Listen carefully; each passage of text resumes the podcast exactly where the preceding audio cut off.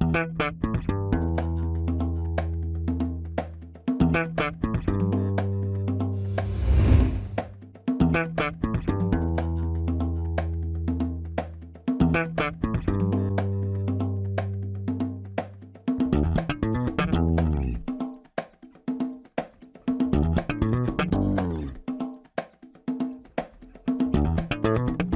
Este é o Tapa da Mão Invisível, podcast destinado àqueles que querem ouvir ideias que abalam sociedades e não são ditas na mídia tradicional.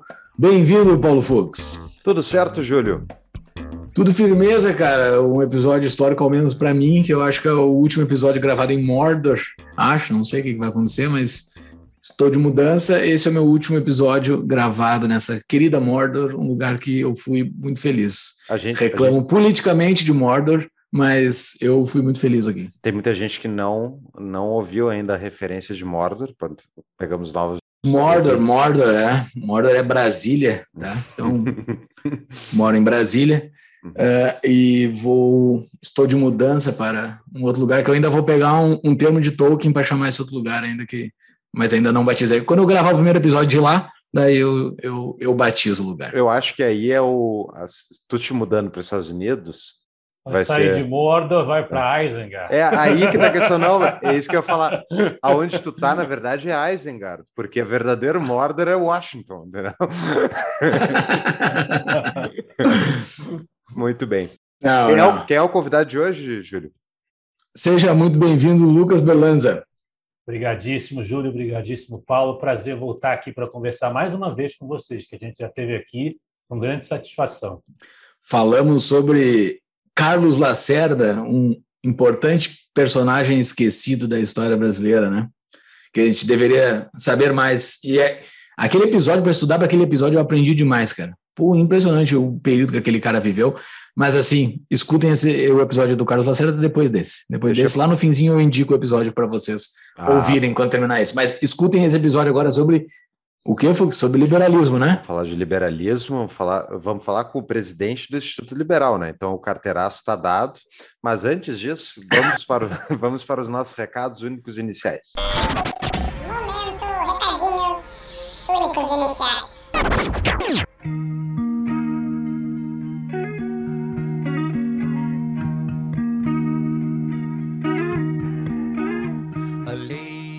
Pessoal, chegou aquele momentinho de a gente falar da nossa parceira DBI Contabilidade, a contabilidade que atende a todo o Brasil, está com uma promoção sensacional. É só entrar em contato com eles no arroba DBI Contabilidade, falar que é ouvinte do Tapa e eles dão quatro meses de isenção de honorários, mais isenção de honorários de abertura de, de, de empresa, caso você esteja abrindo uma empresa. Os caras são mega profissionais e é o momento de se abrir empresas no Brasil. Tem que fazer negócio, tem que fazer business, deal. Uhum. Negócio é empreender. Para falar com eles, não só no arroba DBI Contabilidade no Instagram, mas também no nosso site, www.invisível.com.br barra DBI.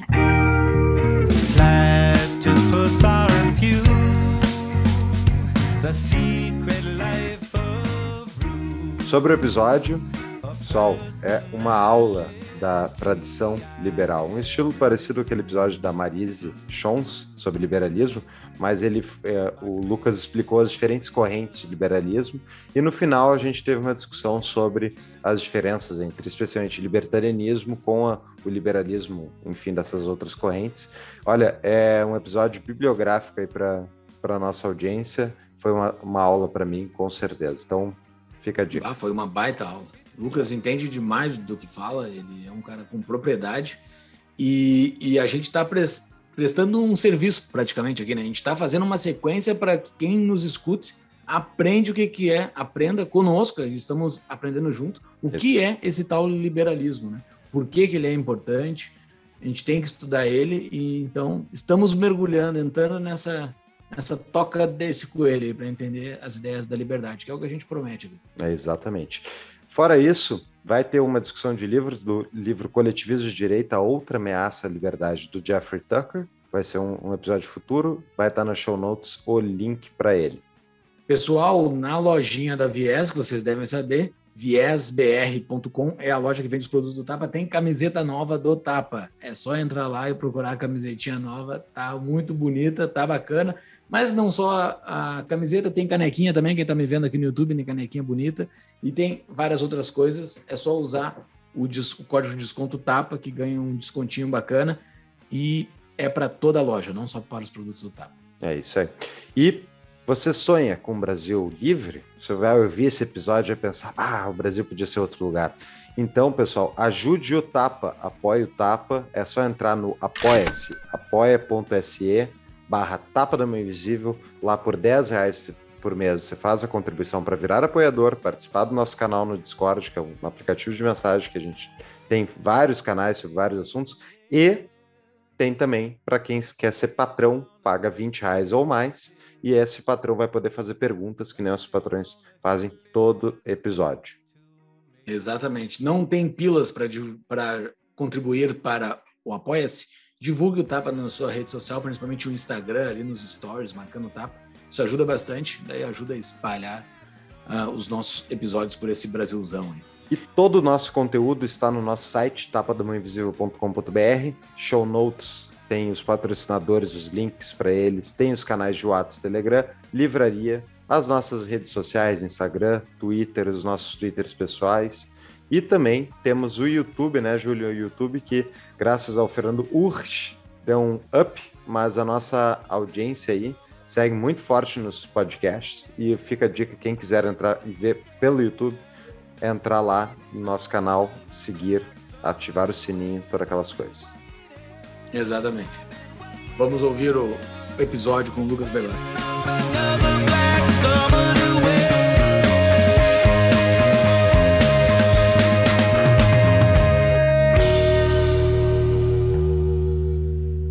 Então, antes da gente abrir aí para as perguntas, Júlio, pode ler o, o, currículo do nosso convidado, por favor? Carteiraço em cima de carteiraço, né? Nosso amigo Lucas Berlanza tá balançando a cabeça. É uma brincadeira aqui, Lucas. Uh, o nosso amigo Lucas Berlanza é jornalista formado pela Universidade Federal do Rio de Janeiro, ou FRJ, colunista e presidente do Instituto Liberal, sócio honorário do Instituto Libercracia, editor do site Boletim da Liberdade e autor dos livros Lacerda, a Virtude da Polêmica, Guia Bibliográfico da Nova Direita, 39 livros para compreender o fenômeno brasileiro, os fundadores o projeto dos responsáveis pelo nascimento do Brasil e a introdução ao liberalismo, coautor e organizador. Isso sim é cadeiraço, Vox. Não é ser presidente do Instituto Liberal. Mas o Instituto Liberal, eu acho que é interessante fazer esse parênteses antes, né? Explicar o Instituto Liberal e a importância dele para as ideias da liberdade no Brasil. Tu, tu, tu, por ser presidente, provavelmente tu consiga explicar muito bem o, o surgimento dele, qual foi o contexto que ele surgiu e, e a importância dele para o Brasil. É, na verdade, a, a história do, do, Instituto Liberal é um capítulo importante da história do liberalismo no Brasil. Ele foi fundado em 1983, tem, já acabamos de completar exatamente 16 de janeiro, uh, 39 anos de existência, às vésperas dos 40 anos. O Instituto Liberal foi fundado por um empresário, principalmente por um empresário, tem outros fundadores, mas um empresário que tem uma origem familiar canadense, o Donald Stewart Jr., ele foi ligado a diversas instituições dedicadas à divulgação das ideias de livre mercado uh, no exterior, Fraser Institute, Cato, a Atlas Network, da qual o Instituto Liberal é parceiro há muito tempo e, e continua realizando projetos, reatou laços com a Atlas para realizar projetos ultimamente sob a minha gestão, e foi uma instituição criada para difundir o liberalismo como corrente de pensamento no Brasil, tentar torná-lo uma corrente de pensamento mais influente, mais coesa, mais conhecida, com um movimento em torno de uma formação doutrinária. Começou traduzindo livros, depois outras filiais foram criadas, foram nascendo outros institutos liberais Brasil afora, que eram ligados por um Conselho Nacional de Institutos Liberais. Só que por uma série de razões históricas e gerenciais, a bem verdade, um por um esses institutos foram fechando e sobrou apenas o original, que era do, aqui do, foi criado no Rio de Janeiro, e o Instituto Liberal do Rio Grande do Sul, que mudou de nome para Instituto Liberdade, também existe até hoje. Graças a Deus, bem para todo mundo, bom para todo mundo, Outros institutos foram criados aí, principalmente a partir dos anos 2000, que se somaram a esses esforços, mas uh, o Instituto Liberal continua aí firme e forte, trabalhando na formação doutrinária, na divulgação de conteúdo relativo ao pensamento liberal. Tu vê uma correlação dos dois institutos liberal ficarem nos dois estados mais esquerdistas do Brasil? Os dois estados Rapaz. mais bosta, assim. Falando assim, vamos falar entre nós, todo, a gente tem direito de fala aqui, né? É, sendo, sendo que parte do estrago feito em um veio do outro, né? Porque Exato. Nosso, nosso Senhor, aquele que não deve ser nomeado, que Deus o tem em bom lugar, completou 100 anos agora, né, o centenário dele, né, o Sr. Leonel Brizola, é, é, ele participou. Pô, você está da... falando do Getúlio. É, eu, eu também estava pensando do Getúlio. Ah, coitado. Não, não. Leonel Brizola participou da devastação dos dois estados. Né? Então, uhum. é um personagem ímpar nessa relação. É uma boa pergunta, eu não sei te responder. Eu não sei se tem alguma. ah, na verdade, o Instituto Liberal foi fundado no Rio de Janeiro porque o Donald morava aqui. Né? A uhum. causa da, da fundação era porque o Donald morava aqui. Senão década de 80? Em outro estado, década de 80. Né? Não poderia ter quando surgiu o IEE no, em Porto Alegre também, né? Ele, o IEE surgiu uns dois ou três anos depois, se não me engano. São, são e antes disso, hein? Antes, de, antes, disso, o liberalismo era zero. Não, liberalismo não era zero, senão não teria nem pauta para a gente falar aqui a história do liberalismo. Assim, tinha né, alguma coisinha de liberalismo, só não era organizado em instituições. Sofria, exatamente, não havia organização institucional e o liberalismo, principalmente no ciclo militar, ele sofreu um grande ostracismo, um grande ocaso né, de, de relevância. E aí essas figuras que atuavam na época uh, demonstraram disposição de, de reverter esse quadro, de, de revitalizar a presença do liberalismo no Brasil, agregando bibliografias que aí sim Uh, tipos, vertentes de liberalismo, de entendimento do liberalismo, que não existiam no Brasil antes porque tinham um ou outro indivíduo que conhecia essas literaturas. A exemplo da Escola Austríaca de Economia, que era praticamente desconhecida, mas você tinha um professor Eugênio Boudin, por exemplo, desde a metade ali do século XX, que já conhecia Mises, conhecia Hayek. Mas a difusão dessas bibliografias realmente ela começa a apimentar no Brasil a partir dos anos 70, metade dos anos 70, com o trabalho da revista Visão, do Henri Maxud. E, em seguida, com a atividade do Instituto Liberal. Tá, mas vamos voltar uma voltar um pouco e passar uma régua. Eu acho que é importante uma classificação. Sei que tu, a gente vai falar aqui das diferentes escolas de, de pensamento liberal, mas seria talvez interessante dar passar a régua e dizer o que, que é liberalismo nesse no conceito mais macro para depois a gente ir para as subdivisões. Perfeito. Eu sempre pego a, a, a conceituação com que trabalha o Merquior no liberalismo antigo e moderno, que é, é uma conceituação que admite a dificuldade de definição. A gente tem uma diferença semântica sutil entre conceituar e definir. Uma coisa que é muito complexa, a gente prefere conceituar. Definir, muitas vezes, é difícil, principalmente em se tratando de um fenômeno histórico. Correntes políticas são fenômenos históricos, na sua maioria. A não ser que você tenha um sistema político, filosófico político, deduzido, extraído inteiramente da cabeça de um único sujeito, o que não é o caso aqui, você não consegue definir com absoluta precisão. Você tem que conceituar olhando para a evolução dessa corrente de pensamento na história.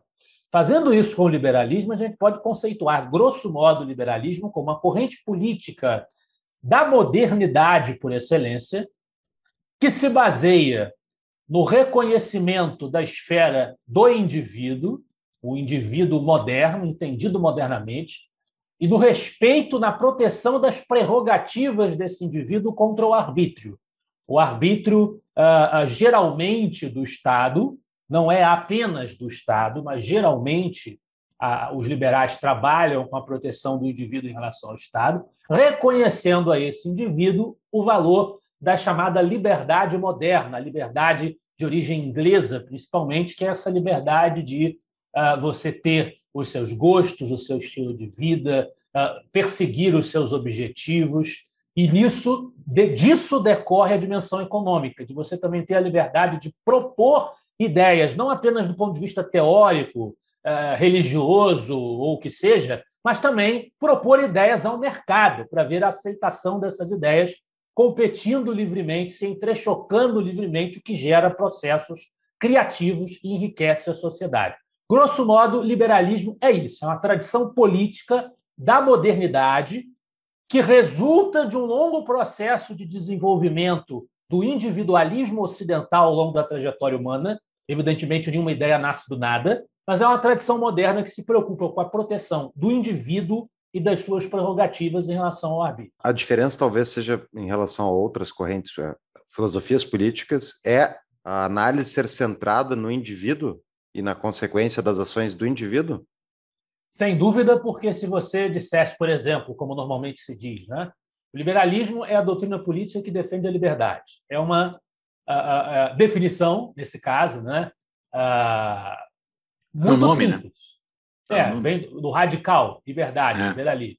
É muito simples, é muito, é muito fácil você dizer isso, mas só que tem um porém, tem um problema. Todas, praticamente, as correntes políticas dizem que defendem a liberdade. Você não vai encontrar uma corrente todos. marxistas dizem que defendem a liberdade, só que a liberdade para o marxista é aquilo que é alcançado uh, quando a, a, luta de classes é, é abolida, né? e você tem a abolição do Estado depois de ele, de ele ser hiper maximizado pela ditadura do proletariado, né? que é uma contradição inteira. O fascista vai dizer que ele defende a liberdade, está lá na doutrina do fascismo, do Mussolini, só que a liberdade para o fascista só é atingida de fato quando o, o, sujeito está imerso na engrenagem orgânica do Estado e cumpre a sua função dentro dessa engrenagem, submetido ao líder. Quer dizer, todo mundo vai falar em a liberdade, os tradicionalistas antiliberais também. Defendemos a liberdade, mas a verdadeira liberdade não pode conviver com o erro. O que, eles querem dizer com isso? Você pode ser livre, mas você não pode não pode acreditar em nada que não seja, por exemplo, como geralmente acontece no caso deles, a Igreja Católica. A Igreja Católica tem que ser a religião oficial do Estado e as outras, se tanto, se eles concederem o direito a elas de existirem na sociedade, elas não podem ter o direito de fazer manifestações públicas. Você só pode professar uma outra crença privadamente. Então, dizer que defende a liberdade, todos eles defendem. Qual é o diferencial da liberdade do liberalismo? Como é que o liberalismo entende a liberdade? Por isso, isso é, é essencial para conceituá-lo como uma corrente própria e autônoma. É o entendimento que ele tem do indivíduo. Essa liberdade é a liberdade do indivíduo de manter a sua esfera privada, de fazer as suas escolhas, né, tomar as suas decisões, seguir os seus caminhos. Por isso que não dá para falar simplesmente é a corrente que defende a liberdade. Não, é a corrente que defende a liberdade do indivíduo moderno, indivíduo entendido no sentido moderno, aquele que preserva a sua esfera privada. Pessoal, o mercado de investimentos em startups está crescendo muito no Brasil e ter uma assessoria jurídica durante o investimento é fundamental para garantir segurança na negociação e evitar dores de cabeça no futuro. O Cunha Mantovani Advogados é um escritório especializado em startups e venture capital. Eles são nossos parceiros aqui, eu e o Júlio, a gente já consultou eles para justamente dúvidas de, de empresas que a gente queria abrir, ideias de negócio, e tu sabe como é que é? No Brasil, se tu não falar com um advogado, tu pode fazer um monte de coisa errada e a gente tem a sorte de ter como patrocinadores aí um escritório que é especializado em ajudar justamente startups e venture capital. Então, para vocês conhecerem mais, procurem eles no cunha.mantovani no Instagram e saiba mais como é que eles podem te ajudar. Ou acesse o site do Tapa da Mãe Invisível, tapadamãeinvisível.com.br barra CMA, de Cunha Mantovani Advogados.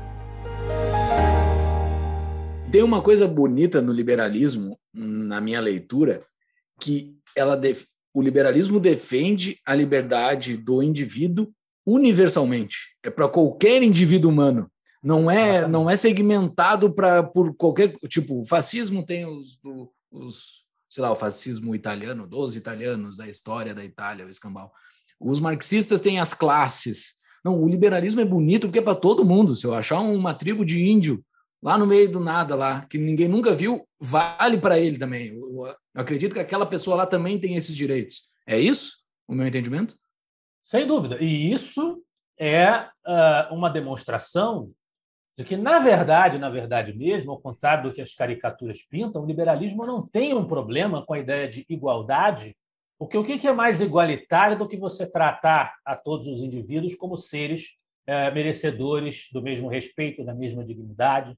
É, o liberalismo faz isso uh, mais do que qualquer outra corrente política, quando ele, no passado, quando ele surge, uh, principalmente ali séculos 17 e 18, vai afrontar uh, o Estado pré-liberal absolutista, o Estado dos, dos estamentos das categorias da sociedade divididas por sangue, né? exemplos de estados pré-liberais, o regime de castas do hinduísmo, que até hoje tem influências culturais naquela sociedade, nada mais antiliberal você condenar o indivíduo a um determinado estilo de vida ou até a, a execração social que ele nasceu numa determinada família, nasceu num determinado extrato da sociedade. O liberalismo acaba com isso a olhar o indivíduo ao mesmo tempo como um ser que tem a, sua diversidade, porque cada indivíduo vai ter a sua particularidade, e o liberalismo vai defender o seu direito de ser heterogêneo, ele ao mesmo tempo singulariza, no sentido de que olha a todos dentro dessa categoria, indivíduo. Sim. Então, igualdade também é um valor para o liberalismo.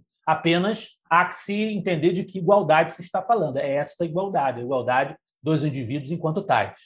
Lucas, por que, que liberalismo importa? Digamos, a pessoa não, não não tem uma opinião política, está ouvindo que não é liberal e não, não tem nenhuma noção sobre filosofia política, por que, que importa estudar liberalismo?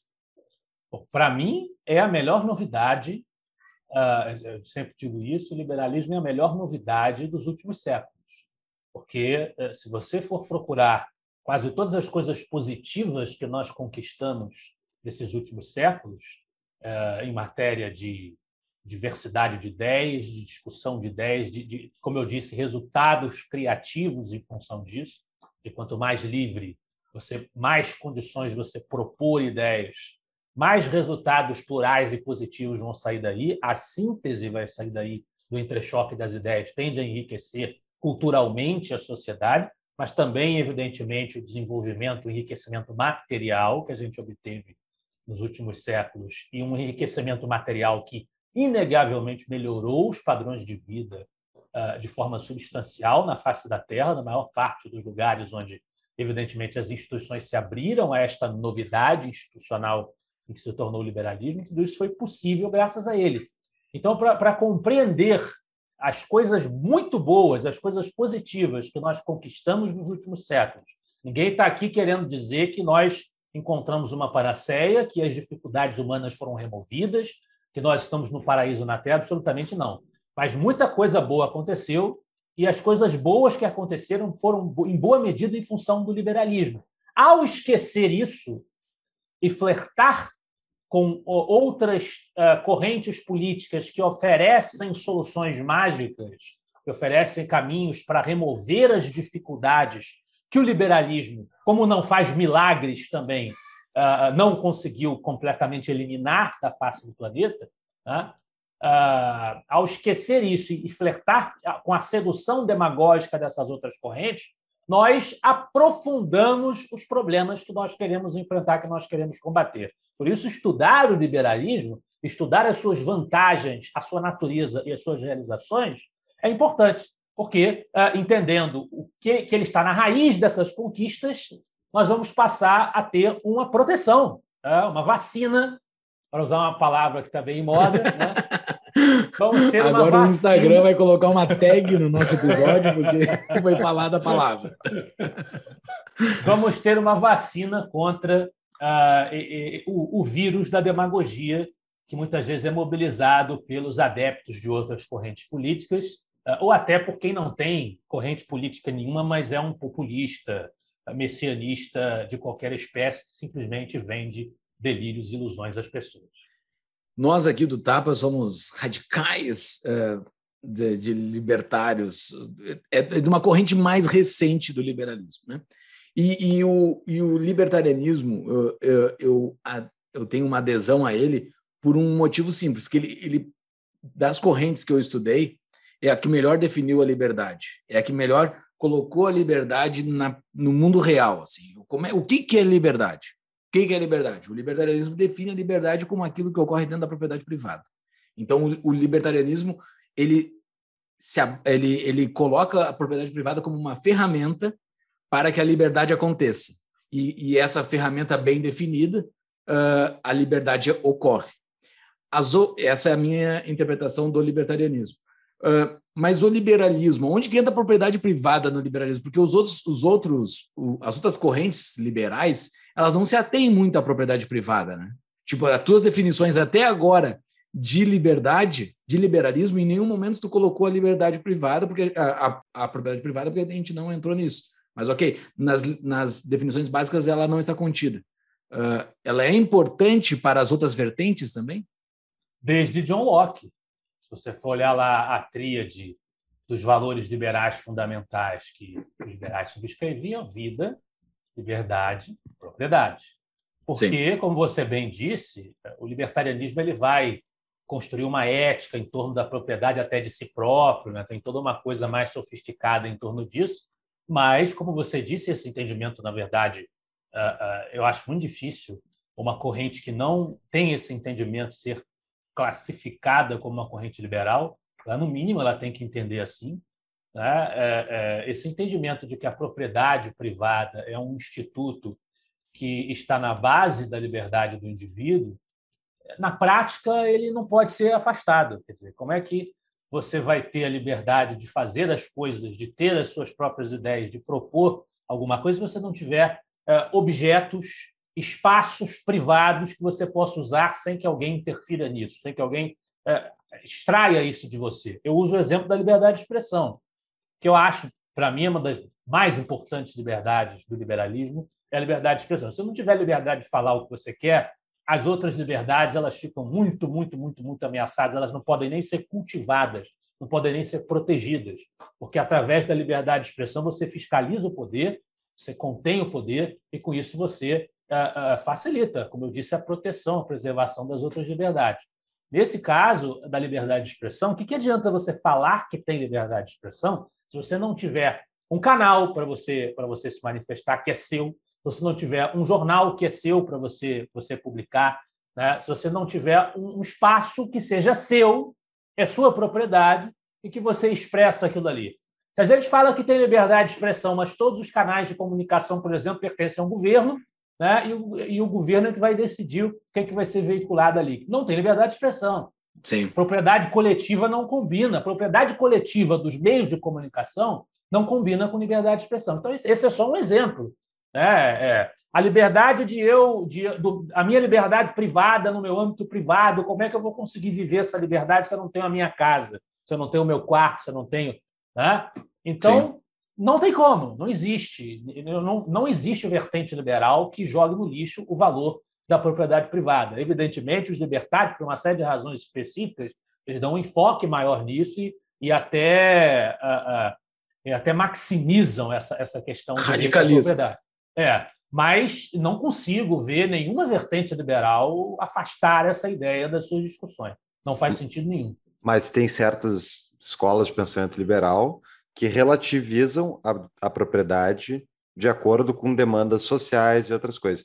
Então, uh, para eu gostaria que tu classificasse, trouxesse aí, fica, eu sei que vai levar um tempinho, mas se puder trazer uh, as outras escolas aí que a gente tem, talvez faça uma por vez, a gente vai perguntando sobre para dar uma, uma interação, mas puder trazer, porque eu sei que tu sabe de cabeça aí todos os tipos de liberalismo, e pessoal, senta aí que lá vem história, porque tem muita gente boa nessa história. É, é, é generosidade sua, mas vamos lá.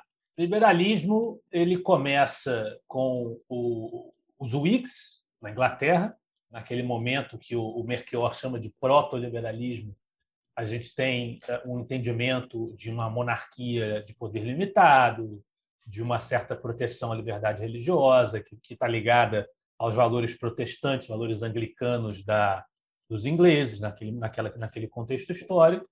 Os Whigs, então, agiam por oposição aos Tories, que já defendiam uma maior prerrogativa do rei, poder maior para o monarca, então, os Whigs estão ali, embora a gente tenha, do ponto de vista econômico, principalmente, mas até de certo ponto, de, até certo modo também, eh, do ponto de vista jurídico, a gente tem alguma, alguns entendimentos liberais muito interessantes, até sobre alguns aspectos mais avançados do que os que viriam no século XIX, antes da chamada Revolução Marginalista, lá na reta final. A gente tem a Escola de Salamanca, na Espanha, que era uma escola de teólogos, né? É, então eles estavam o tempo inteiro preocupados com a questão teológica, eles eram católicos, então o liberalismo não é só uma, questão protestante, né? e eles tinham vários entendimentos interessantes, como por exemplo a ideia de que a ideia de que o valor dos produtos não vem do trabalho, né? da contestação valor-trabalho. A escola de Salamanca já entendia isso e os próprios economistas clássicos, a linha de Adam Smith, que vão formalizar o entendimento econômico liberal moderno, eles perderam um pouco essa, essa percepção. Vai ser recuperada mais no final de, por autores que pegaram os economistas escolásticos de Salamanca, da Escolástica Tardia de Salamanca. Então, tem os economistas de Salamanca, mas a, a história tradicional do liberalismo começa com os Whigs, na Inglaterra, uh, com essas noções políticas de limitação do poder do rei, que evocam e releem uma tradição britânica antiga que vem desde a Magna Carta, 1215, que já estabelecia ali prerrogativas para a nobreza. Mas perceba, sempre uma representação restritiva. Quer dizer, você não é a representação, a sociedade sendo representada no parlamento. É um extrato da sociedade representada.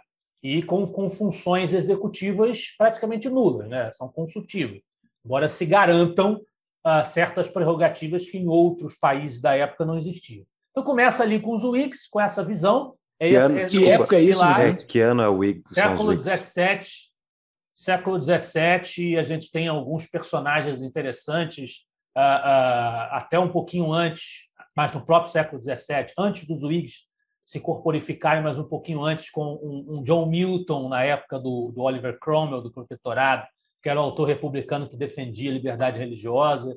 Tem um discurso famoso dele, a Areopagítica, que inclusive o Instituto Liberal está lançando agora uma tradução, do, uma tradução nova do Areopagítica, que é um discurso maravilhoso, difícil, é, é uma linguagem muito diferente da linguagem que a gente costuma usar, mas um discurso maravilhoso sobre liberdade religiosa antes do Locke. Né? Antes do Locke. Mas aí, mas aí vem a Revolução Gloriosa. A Revolução Gloriosa na Inglaterra estabelece lá a monarquia liberal, efetivamente. Os, os princípios Whigs passam a reger a institucionalidade britânica. E o filósofo que vai é, materializar e vai personificar essa agenda da Revolução Gloriosa. Não foi, não foi de maneira nenhuma um dos seus autores, um dos seus feitores, mas depois que a revolução se dá, ele é usado para justificar os argumentos e realizações da revolução, é o John Locke, né, que por isso é considerado o pai do liberalismo, o marco inaugural do liberalismo como nós o entendemos modernamente, principalmente pela sua obra O Segundo Tratado sobre o Governo Civil, que vai defender ali a propriedade como resultado ali de uma apropriação da terra, né, feita pelo trabalho humano, e vai defender a divisão de, de poderes em poder, um poder legislativo, um poder é, executivo, um poder federalista, que ele falava que era um poder de, de, de relações para fazer as relações internacionais, a, cuidar do território, enfim. Então, John Locke estabelece esses pilares do pensamento liberal os pilares da, da, do que seria o liberalismo, que é a ideia de você pegar o Estado, que já era defendido, já era justificado sem o recurso à teoria do direito divino dos reis, porque com o direito divino dos reis não há liberalismo. Então, por isso, é, a, contribuição de Thomas Hobbes, que defendeu um Estado superpoderoso, era o soberano, né? você não tem como contestar a autoridade desse Estado. Mas, ao mesmo tempo, e aí por isso que eu digo que as ideias não nascem do nada, né? ao mesmo tempo que Thomas Hobbes ele não era um liberal, ele defendia o Estado soberano sem contestações, e quando ele fala em soberano, você pode entender esse soberano como rei, como uma assembleia, como oligarquia, não importa. Ele não dizia que era só o rei, mas ele dizia que tem que haver um soberano que representa o Estado, um órgão que representa o Estado, e esse órgão é incontestável. As pessoas precisam obedecê-lo cegamente. Né? Se ele decidir por alguma coisa, ninguém pode negar, pode se recusar. Você pode até se recusar no caso de uma ameaça à sua vida, mas o que, que você vai fazer? Você vai ser morto. Ele, ele, fala: você pode até, no caso de defender a sua vida, é natural que você se insurja, mas não tem muito o que fazer, porque as pessoas não podem descumprir a, a, a, descumprir a determinação do soberano. Mas ele dizia que esse soberano precisava existir, que o objetivo o ideal da existência desse soberano é que ele era a única maneira de criar condições viáveis para que o indivíduo vivesse os seus negócios, né, cuidasse da sua vida. O Hobbes até tinha uma visão, o ideal dele, que as pessoas tivessem bastante liberdade para trabalhar, para produzir, para cuidar da vida como quisessem. Né? É, é, só que ele achava que para você garantir isso, você precisava do Estado soberano. A pessoa não poderia questionar o Estado. E, e ter esperança, rezar para esse Estado respeitar essa liberdade.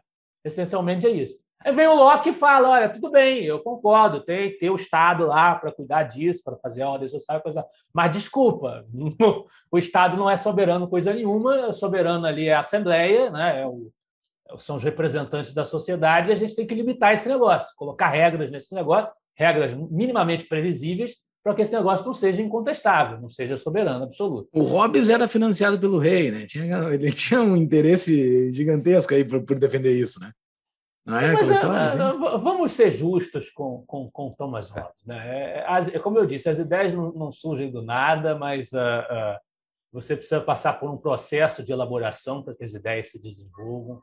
Então, é, é, o pensamento dele era bem avançado para o que para o que havia, né? Já, já ele já tinha, estava rompendo com uma coisa que quase todo mundo acreditava nisso por muito hum. tempo, que era a ideia de que o rei tem o poder porque Deus, Deus Sim. deu poder ao rei. Então, ai de você questionar o rei porque ele tem o poder divino, né? ele tem, a, a, a, legitimidade divina.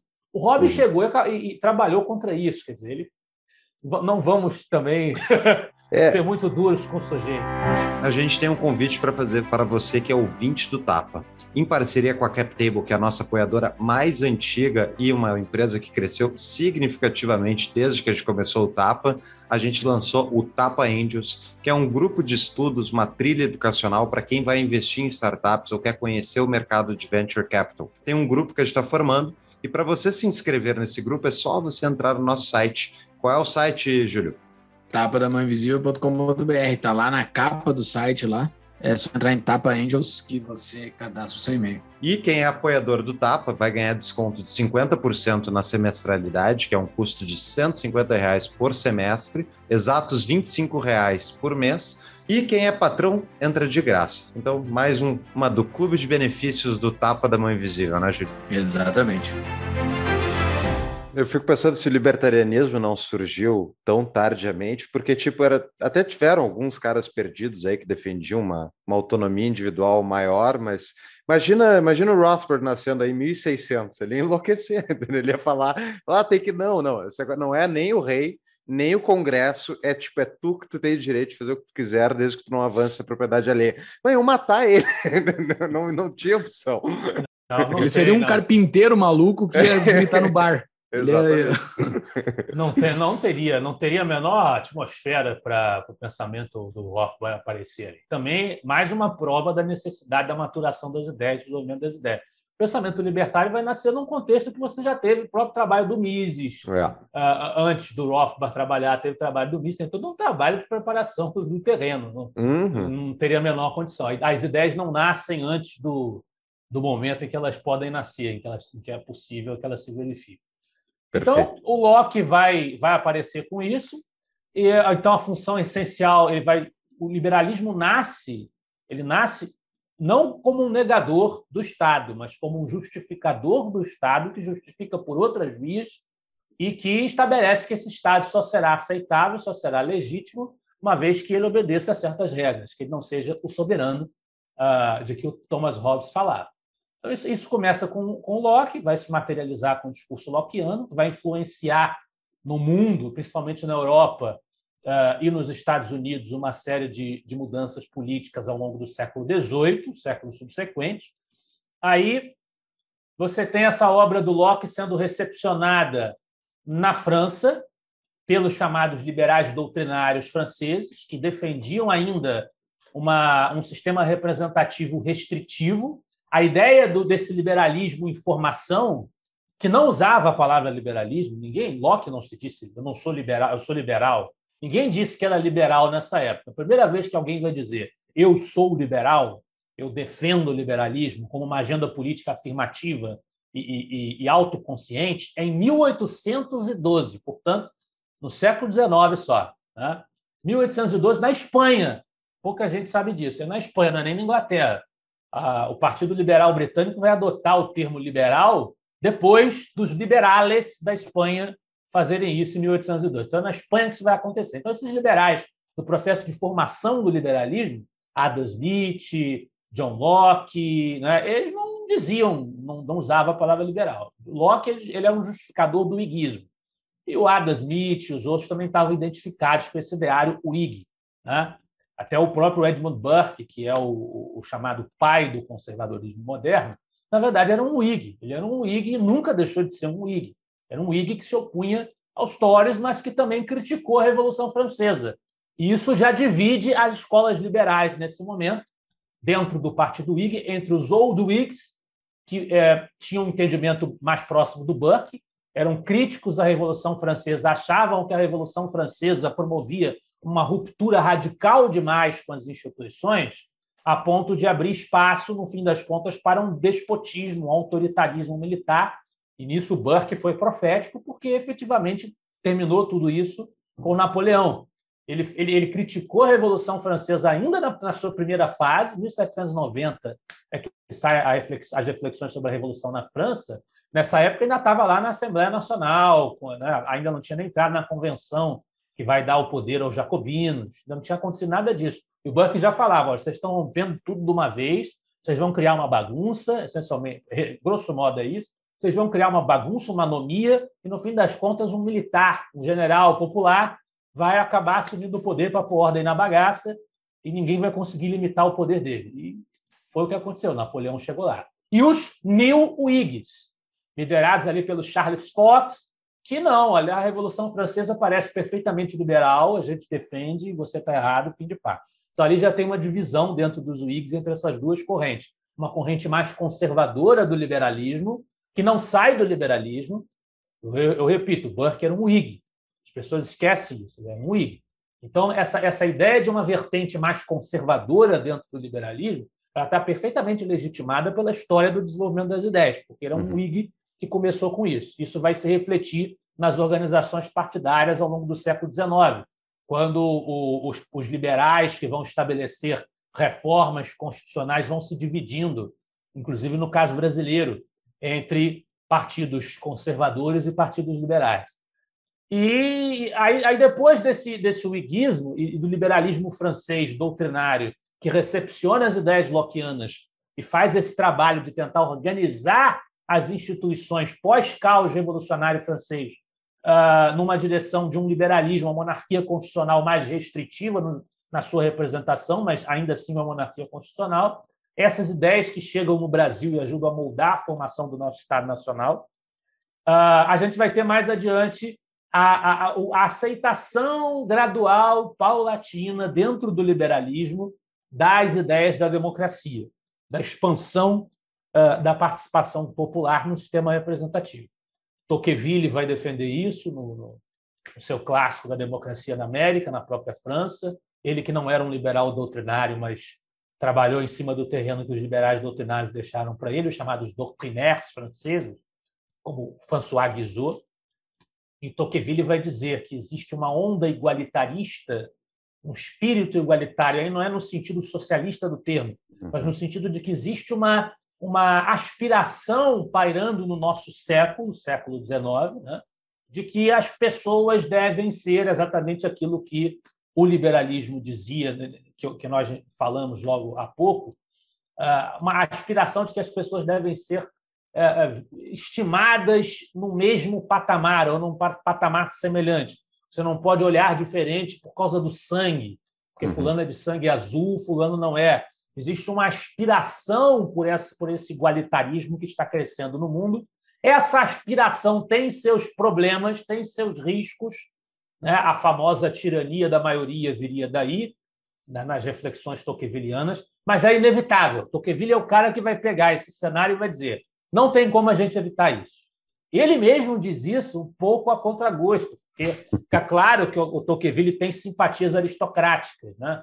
Mas ele diz: olha, é inevitável, vai acontecer. O que a gente pode fazer é estudar o exemplo dos Estados Unidos, que, pela sua formação social, fizeram, concretizaram eh, mais do que as outras nações, mesmo naquela época ainda não era o voto não era expansivo a todo mundo, nos Estados Unidos, enfim, mas mais do que as outras nações, eles incorporaram esse espírito democrático e souberam uh, temperá-lo pelo self-government, pelo, pelo, pelo autogoverno, pela autonomia das regiões, dos estados. Nós precisamos estudar o exemplo norte-americano para ver o que, a gente pode aprender com eles, sem, evidentemente, replicar exatamente a mesma coisa nas outras comunidades políticas, para a gente disciplinar esse espírito igualitário em cada sociedade da maneira que for possível. Então, passou-se a aceitar isso como inevitável, o liberalismo começa, nesse momento, a se casar com a democracia. A democracia, nesse caso, ela era, era a, a, ideia de igualdade perante a lei dos indivíduos era revolucionária quase que na época, né? porque não era o normal. A gente hoje, hoje a gente olha aqui no Tapa, a gente já fez inúmeras críticas à democracia. É um tema que quero falar contigo sobre o contexto atual, mas pensando, botando no contexto da época, tipo, é transformador, porque antes não, é, não existia a ideia de que direitos universais, inalienáveis, não, não existia nada disso. Era, era, era um grupinho que tinha o poder e o resto tinha que calar a boca, senão era guilhotina. Então, bom. É, guilhotina, guilhotina, para sermos justos, né, uma coisa que foi mais francesa por aqueles que disseram que estavam defendendo esses ideais, né, da uhum. liberdade para todo mundo, igualdade, etc. e tal, liberdade, igualdade, fraternidade, mas a liberdade, igualdade e fraternidade ficou para, eu não diria nem para os seus pares, os seus aliados no, na, nos comitês revolucionários, porque eles mesmos se mataram uns aos outros. Uhum. É, então, é, terminou com o próprio Robespierre, que era o, foi o grande capitão ali dessas guilhotinagens, sendo guilhotinado. É. A revolução devorando os seus próprios feitores, seus próprios filhos. Mas, sem dúvida, era uma ideia muito transformadora, a ideia liberal e a ideia, a ideia democrática, embora, na verdade, a, ideia de democracia, eh, não a democracia liberal, evidentemente, mas a ideia de democracia é uma ideia mais antiga do que o liberalismo. Né? Ela vem lá da, da Grécia antiga, vem dos filósofos antigos, mas no contexto com que essas ideias elas se casaram da maneira de uma maneira difícil, conflituosa e não isenta de críticas, como as críticas que os libertários fazem, né?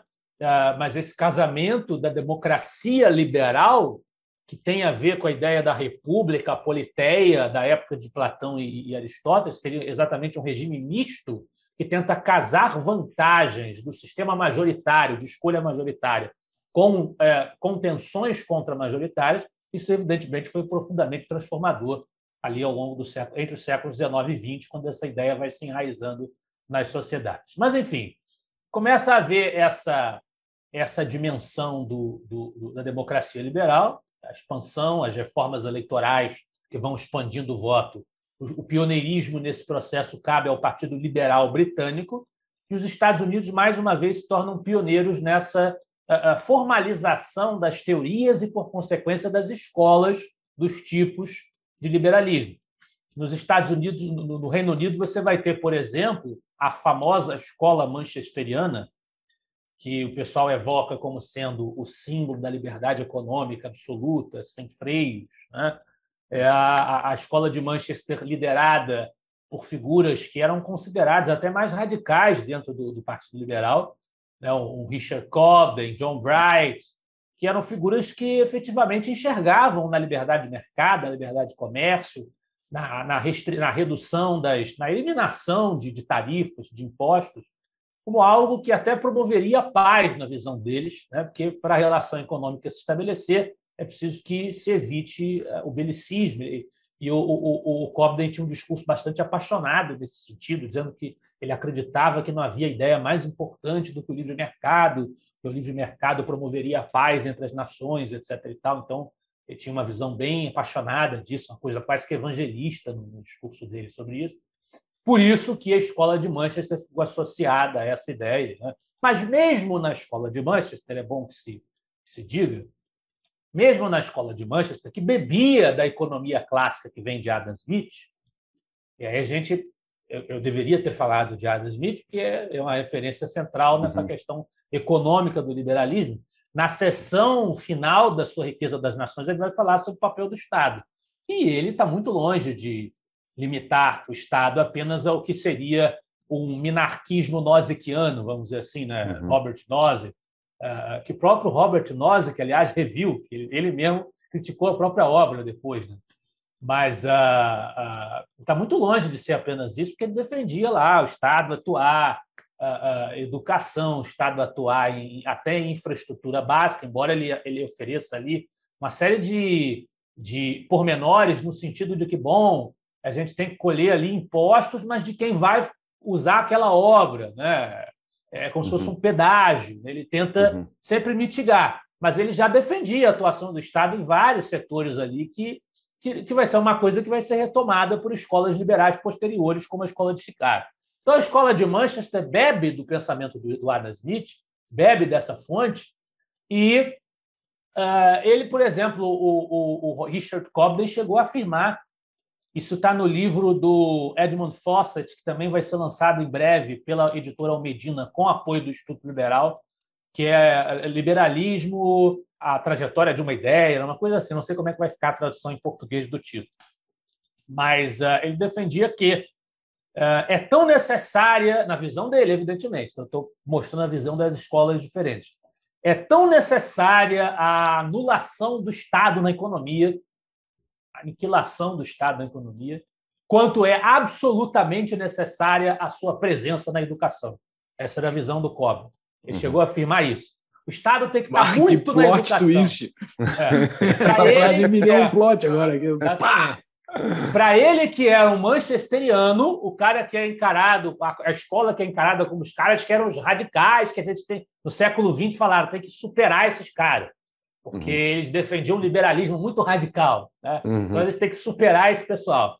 O cara que dizia isso também não era o, o, o cara que ó, o Estado não faz nada, só segurança e justiça. Também não era, ele, ele militou pela educação pública. Ele falava: a educação é Estado, o Estado tem que estar metido ali na educação. Só a educação para ele, na verdade. O uhum. resto, ele é, é, tirar o Estado de tudo, acabar com tudo, não tem que ter legislação para para relação trabalhista nenhuma, né? tudo isso ele, ele combateu ardorosamente, mas a educação ele colocava o Estado totalmente em cima. Né? Então, a escola de Manchester era mais ou menos isso, é, é, eles realmente estavam focados em defender uma amplíssima liberdade econômica, liberdade de mercado, liberdade contratual, uma amplíssima eliminação de qualquer presença do Estado em qualquer departamento disso, mas não dá para você falar que era Assim como no próprio Locke, não dá para você falar. O Locke tinha uma mistura, do ponto de vista econômico, ele misturava um pouco até algumas ideias ainda mercantilistas no, no entendimento dele da economia. Embora pela valorização que ele dava da propriedade privada, ele introduzisse aí forçosamente uh, um, aspecto liberal econômico, mas muito menos sólido do que o que o Adam Smith desenvolveria adiante.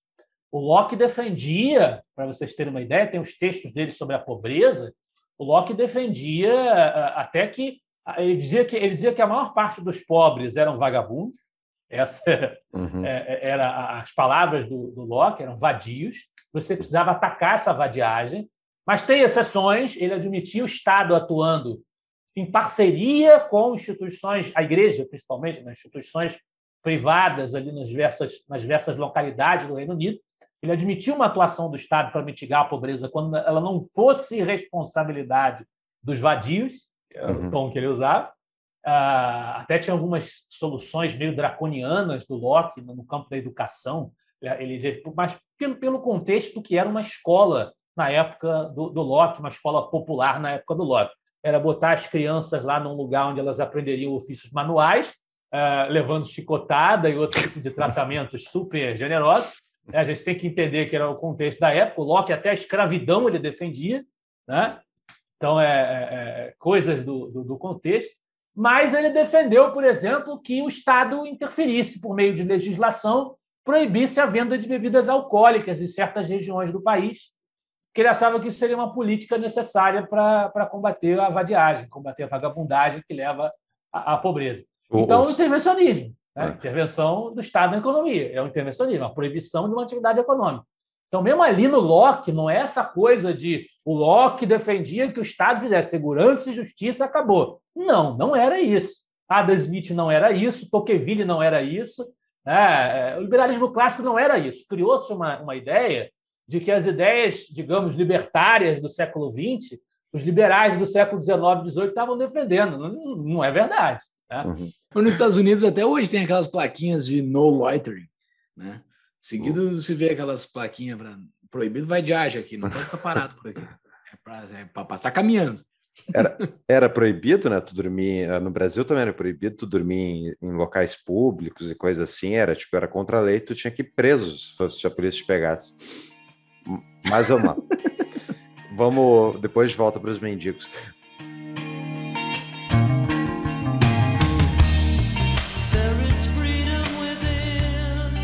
Vai lá, Lucas, continua a história. Então, uh, já, já falei da escola de Manchester. No próprio Partido Liberal Britânico, você teve uma liderança muito importante, que foi William Gladstone, que ele virou sinônimo de liberalismo no, na meados do século XIX. Quem falava em liberalismo geralmente pensava em William Gladstone. E, e Gladstone tinha uma visão bastante é, é, responsabilidade fiscal, austeridade fiscal, liberdade de mercado, acordos, liberdade de acordos comerciais, restrição de né, de, de, de, tributação, tinha uma visão bem na cartilha liberal clássica mesmo.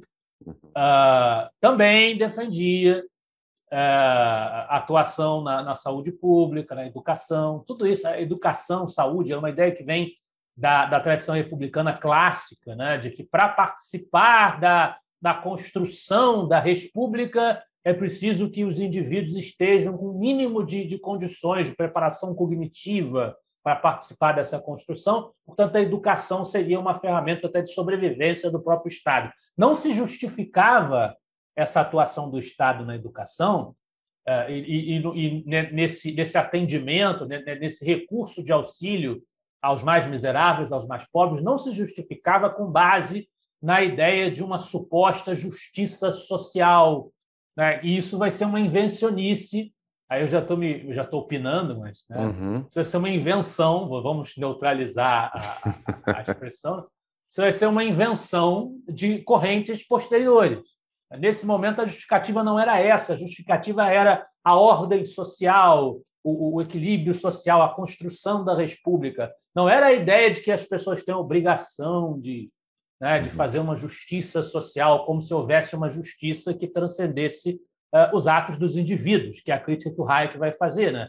O que é justo ou injusto, na visão hayekiana, depende uh, de um indivíduo agir né, e ter os seus atos, ele ter sua responsabilidade. Você não consegue responsabilizar a sociedade.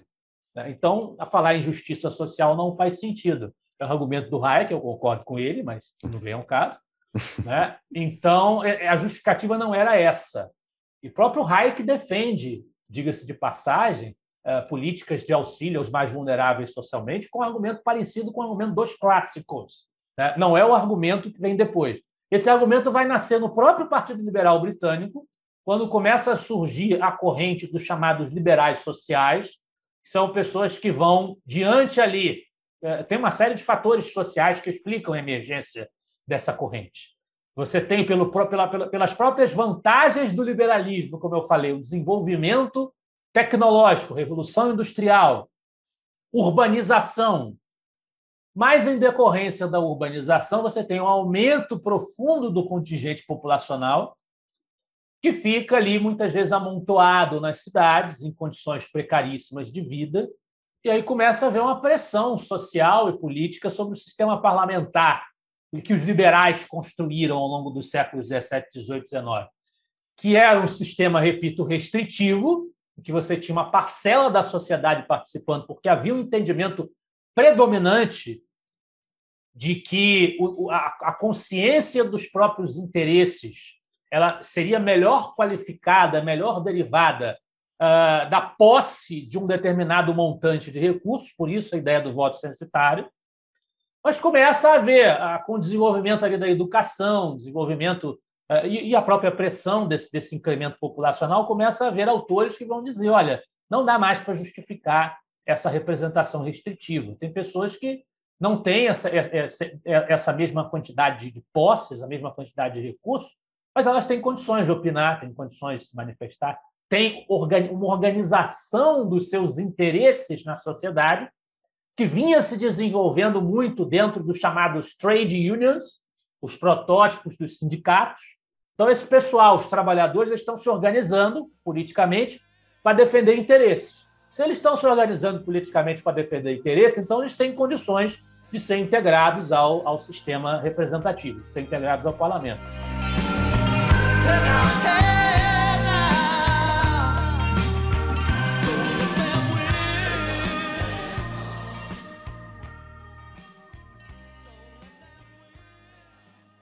Então, esse pessoal começou a entrar no sistema representativo, as reformas foram sendo feitas expandindo o voto, e essa pressão, ao mesmo tempo que eh, facultou o desenvolvimento na Inglaterra do trabalhismo e na Europa continental da social-democracia, levou os próprios liberais do Partido Liberal a entenderem que, para até salvar o próprio liberalismo, proteger o próprio liberalismo de, de um risco de obsolescência e de fragilidade diante desse novo cenário, seria preciso que o Partido Liberal britânico, no começo, depois essa visão se espalha para outros lugares do mundo, ele passa a precisar aceitar algumas legislações sociais. É, contenção de hora de trabalho, proteção do trabalho infantil, né, algum tipo de, de seguro mais sistemático para alguns segmentos vulneráveis da sociedade. Ah, ah, nem, nem, de novo, é, é uma ampliação de algumas coisas que, na verdade, num nível mais básico, já existia no liberalismo clássico. Por exemplo, Humboldt, que era um alemão que depois ele revê, tem, essa história, né? Às vezes os caras que começam mais libert... quase libertários, você olha, você olha para um Humboldt, a obra dele, que ele escreveu na juventude sobre o papel do Estado, ele era quase um libertário, ele era quase um Robert Nozick. O Estado é segurança e justiça, acabou, mais nada.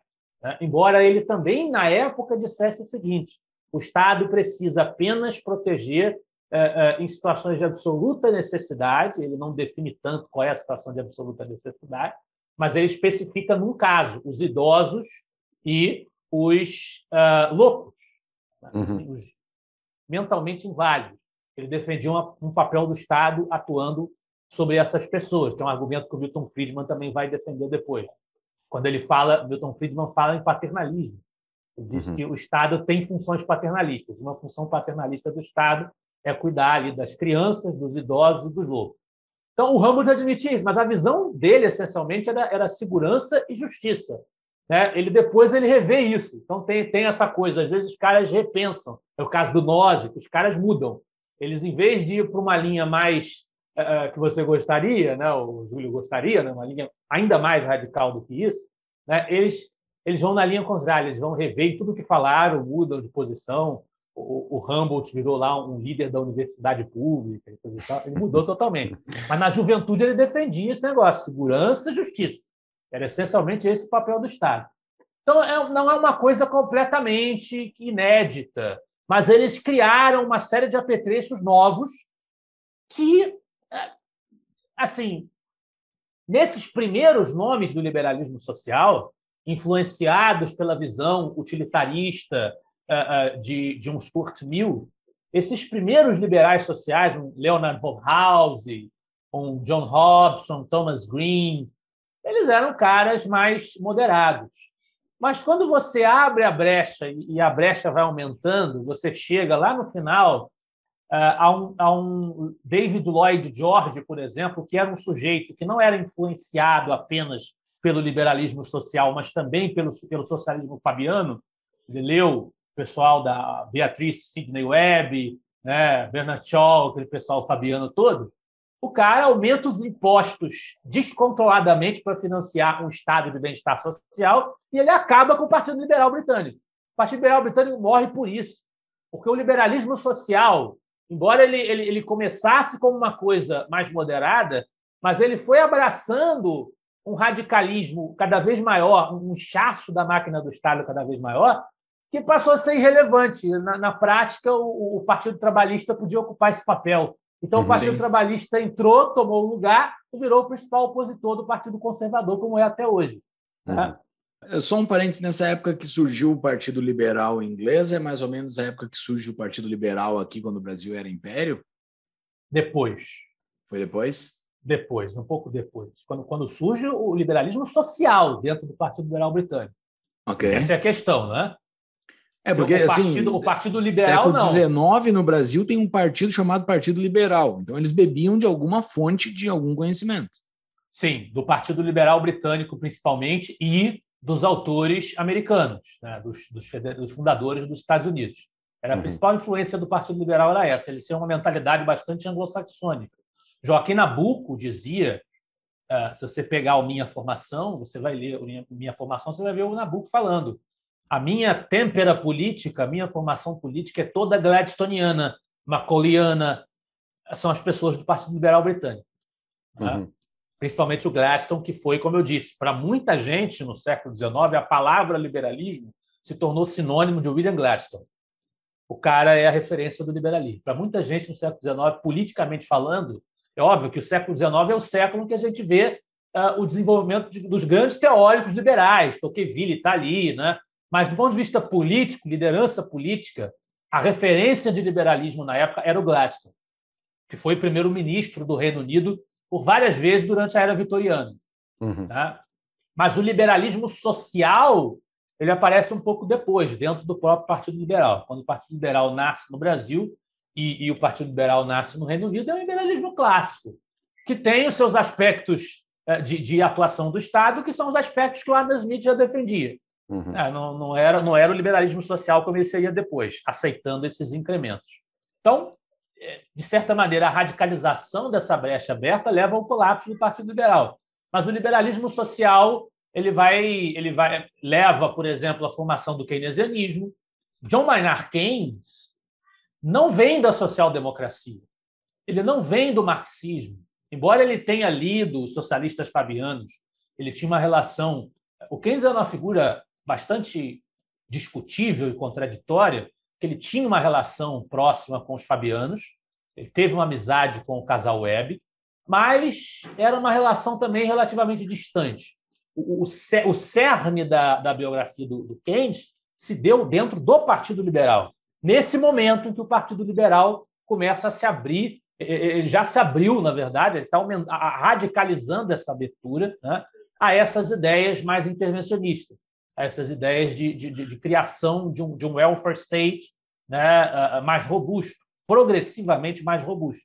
Então, eu diria que o Keynes ele é uma o Keynes é uma radicalização do liberalismo social. Ele vai além de um Hobhouse, de um Green, de um Robson. Mas é, eu, eu esse, assim, é, de novo, é uma questão discutível. A gente está falando de autores que não ficavam perdendo tempo deles uhum. se classificando, dizendo: olha, eu sou um liberal social, eu fico dentro desse, desse quadradinho aqui. Uhum. Não é assim, é um processo histórico. Então é difícil você colocar um selo no cara absoluto. No uhum. caso do Keynes é, é, é particularmente complicado. Mas é, a trajetória, eu, eu diria que ele ainda ficava ali quase na beira entre um liberalismo social, antes dele pular para um pensamento social-democrata, porque o, o, o, o, Keynes ainda tinha preocupações tipicamente liberais, ele gostou do Caminho da Servidão, por exemplo. Uhum. Ele achou o Caminho da Servidão um bom livro, do Hayek. Ele dizia que não, o Hayek está certíssimo em que o Estado só, só pode fazer aquilo que não tiver jeito do, do, da, da iniciativa privada fazer. Então, esse espírito, essa preocupação estava no Keynes. Uhum. Então, ele ainda estava dentro dos parâmetros do liberalismo social. Agora, mais adiante, o liberalismo social se desenvolvendo, gerou umas figuras que eu, pessoalmente, tenho muita dificuldade de ainda manter dentro do campo liberal. Por exemplo, John Rawls, que o pessoal classifica como liberal social, a classificação tradicionalmente dele é como liberal social, mas o John Rawls ele, ele cria uma, uma ética, um sistema contratualista renovado, porque ele imagina, ele cria um cenário imaginário de uma sociedade ainda não formada, em que as pessoas se reuniriam para estabelecer uma constituição, um conjunto de regras que vai reger aquela sociedade. Ele imagina o seguinte: nenhuma dessas pessoas sabe o que será delas quando a sociedade for montada. É um cenário totalmente hipotético. Né? Uhum, sim. Então, ela, eles vão, elas vão se basear em determinados critérios que vão ser considerados mais justos para elas mesmas estarem garantidas contra o pior cenário possível quando as instituições forem organizadas. Isso, para ele, implica é, uma exigência de você, por exemplo, só conservar desigualdades, conservar diferenças, disparidades econômicas, dentro de um limite em que isso seja positivo, aceitável para as, as classes menos favorecidas, para os estamentos menos favorecidos. ele, ele coloca a igualdade, coloca né, a, a, equiparação econômica como um valor muito superior ali, eh, que está uhum. acima de quase todos os outros critérios do sistema dele. Então, na minha modesta opinião, é muito difícil eh, não, não enxergar o John Rawls como um social-democrata. Eu acho que ele cruzou a linha para a social-democracia. Keynes ainda Total. não. Uns dois Mas, na, na minha gente. visão, o Rawls, o Rawls ele, ele, ele foi adiante e provocou a reação do Nozick. Nozick que escreveu Anarquia, Estado e Utopia, na segunda parte do livro é toda para bater no Rawls, é bater no sistema distributivo ali do distributivista do, do Rawls. E o Rawls também disse que ele, ele disse que uh, talvez eu não tenho como precisar não tenho como determinar. Isso era desculpável no século XIX. O John Stuart Mill dizia isso. John Stuart Mill dizia o seguinte: é, ele, ele, leu os socialistas utópicos, deixando claro, de novo, como, como na outra, no outro programa que nós gravamos, né, uh, são os caras que vieram antes do Marx. Né, e o Marx chamava de socialistas utópicos. Fourier, Saint-Simon, Owen. Uhum. O, o, o Stuart Mill leu esses caras e ele diz assim: olha, eu não vou dizer para vocês que esses caras estão errados. Eu não sei. De repente, se a gente experimentar as propostas econômicas deles, as propostas dele, de repente vai funcionar. Mas eu digo o seguinte: experimenta competindo com o mercado que já existe. Ele dizia: não abra mão disso, que a liberdade individual depende disso. Vamos experimentar esses sistemas em comunidades fechadas, os falancérios do, do né, as comunidades imaginadas pelo, pelo Robert Owen. Vamos experimentar esses sistemas em convivência e em concorrência, essas cooperativas de trabalhadores. Vamos experimentar isso em convivência com o mercado. É por isso que o Stuart Mill também não cruzou a linha do liberalismo quando ele faz esse diálogo com os socialistas utópicos. Porque uhum. ele, ele, tenta ter uma postura modesta no momento em que o marxismo mesmo ainda não tinha chegado ao poder em lugar nenhum, não tinha Revolução Russa, não tinha nada disso. Né? Ele diz: olha, talvez esses caras possam ter alguma razão, mas a gente tem que testar é, é, é na competição do mercado para ver se as cooperativas, as sociedades que eles, que eles estão sugerindo vão funcionar melhor do que o regime que já existe. Agora, o John Rawls não tem esse benefício da dúvida, porque ele escreve em 1971, pelo amor de Deus, né? É, é, pelo amor de Deus. Então, o John Rawls escreve que ele não sabe, ele não sabe, eu não sei, eu não tenho a priori, eu não posso determinar se para a construção dessa sociedade justa que eu defendo, se é melhor uma economia de mercado ou se é melhor o socialismo de mercado. Entendeu? Uhum. Escrever isso em 1971 é diferente de você escrever é, em 1800 e, e pouco. Né? Então, é, é para mim, o John Rawls cruzou uma linha. Tá. Mas, enfim.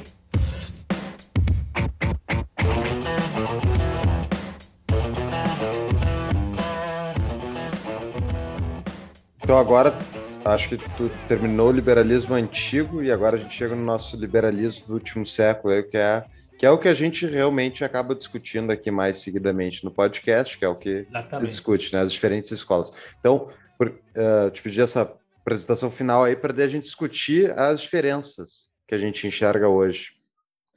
Bom, uh, o que acontece é que ocorre uma reação a essa, a essa ascensão do liberalismo social e do, e do keynesianismo, essa, essa reação vem, é, é, tem como, eu diria, como marco simbólico a Sociedade Montpellerin, criada pelo Hayek, que reúne vários pensadores liberais, principalmente economistas, mas, mas ele é, é, é um liberalismo aberto a, a, outros contributos, a outros tipos de autor. O Robert Nozick não era um economista, né? ele era um filósofo que, inclusive, uh, não gostava disso, de ser, de, ser, de ser tratado como um filósofo político, o Nozzi que brigou por muito tempo, estava lendo isso recentemente para produzir esse, esse livro que eu estou escrevendo, né?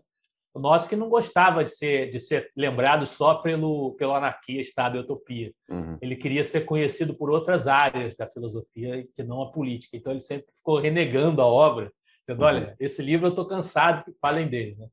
Mas a maioria eram economistas que tinham a visão de que nós precisamos reagir aos exageros provocados tanto pelo liberalismo social, que passou do ponto na sua, na sua, na sua abertura de brechas para o estado de bem-estar social, quanto a social-democracia. Nós precisamos reagir e, na época ainda a gente poderia dizer, o totalitarismo, porque eles estavam ali num cenário que ainda tinha né, nazismo, bolchevismo, etc. É um, um período terrível para o liberalismo, né, pelas liberdades individuais. Então, esse pessoal se juntou na Sociedade Montpellier, eles eram também diferentes entre si. Você vai ter, nessa, nessa tradição de, de liberalismo que reage ao liberalismo social e ao keynesianismo, você vai ter um Mises, que é um herdeiro ali da escola austríaca, que vem da revolução marginalista. A escola austríaca ela nasce ali com Karl Menger, né, com aquela ideia que substitui, vai substituindo a noção do valor trabalho. O Mises pega a escola austríaca e ele constrói um sistema que está mais detalhadamente exposto no seu tratado, a, a, a, ação humana. Ele constrói um sistema dos mais uh, limitadores das atribuições do Estado. Ele, ele vigorosamente contra o anarquismo, mas ele defende um Estado basicamente limitado ali à segurança e justiça mesmo, é, embora o Mises tenha defendido, por exemplo, isso não está completamente fora do escopo da segurança, na verdade, né? Mas ele tenha defendido o alistamento militar obrigatório, por exemplo, que é uma visão que muitos vão considerar extremamente intervencionista. O Mises defendeu isso, alistamento obrigatório. Então, é, é difícil você achar um liberal é, que seja aquela coisa, como eu disse, é, segurança justiça mesmo, acabou. Quem faz isso? Né? É, Ayn Rand. Ayn Rand é isso. É, mas eu vou chegar nela ainda. Uh, então, o Mises defendia segurança, justiça, mas defendia ali alistamento militar obrigatório, né? impostos, tudo isso estava lá no, no, pensamento do, do Mises. Depois, a, além do Mises, dentro da própria escola austríaca, tem entendimentos que são mais próximos do liberalismo clássico, na verdade. Uh, o Mises dizia que ele estava defendendo a tradição liberal e coisa e tal, e ele estava, evidentemente, mas o entendimento dele era mais restritivo das atribuições do Estado do que a maioria dos liberais clássicos que ele referenciava. Na prática, a verdade é essa. O Hayek estava mais parecido com o Adam Smith da vida do que o, do que o Mises. Né? Então, Hayek defendia a presença do Estado em várias coisas, embora ele tenha avançado, por exemplo, na defesa, que virou uma coisa muito importante na escola austríaca, da desestatização do dinheiro, que era uma ideia bastante revolucionária.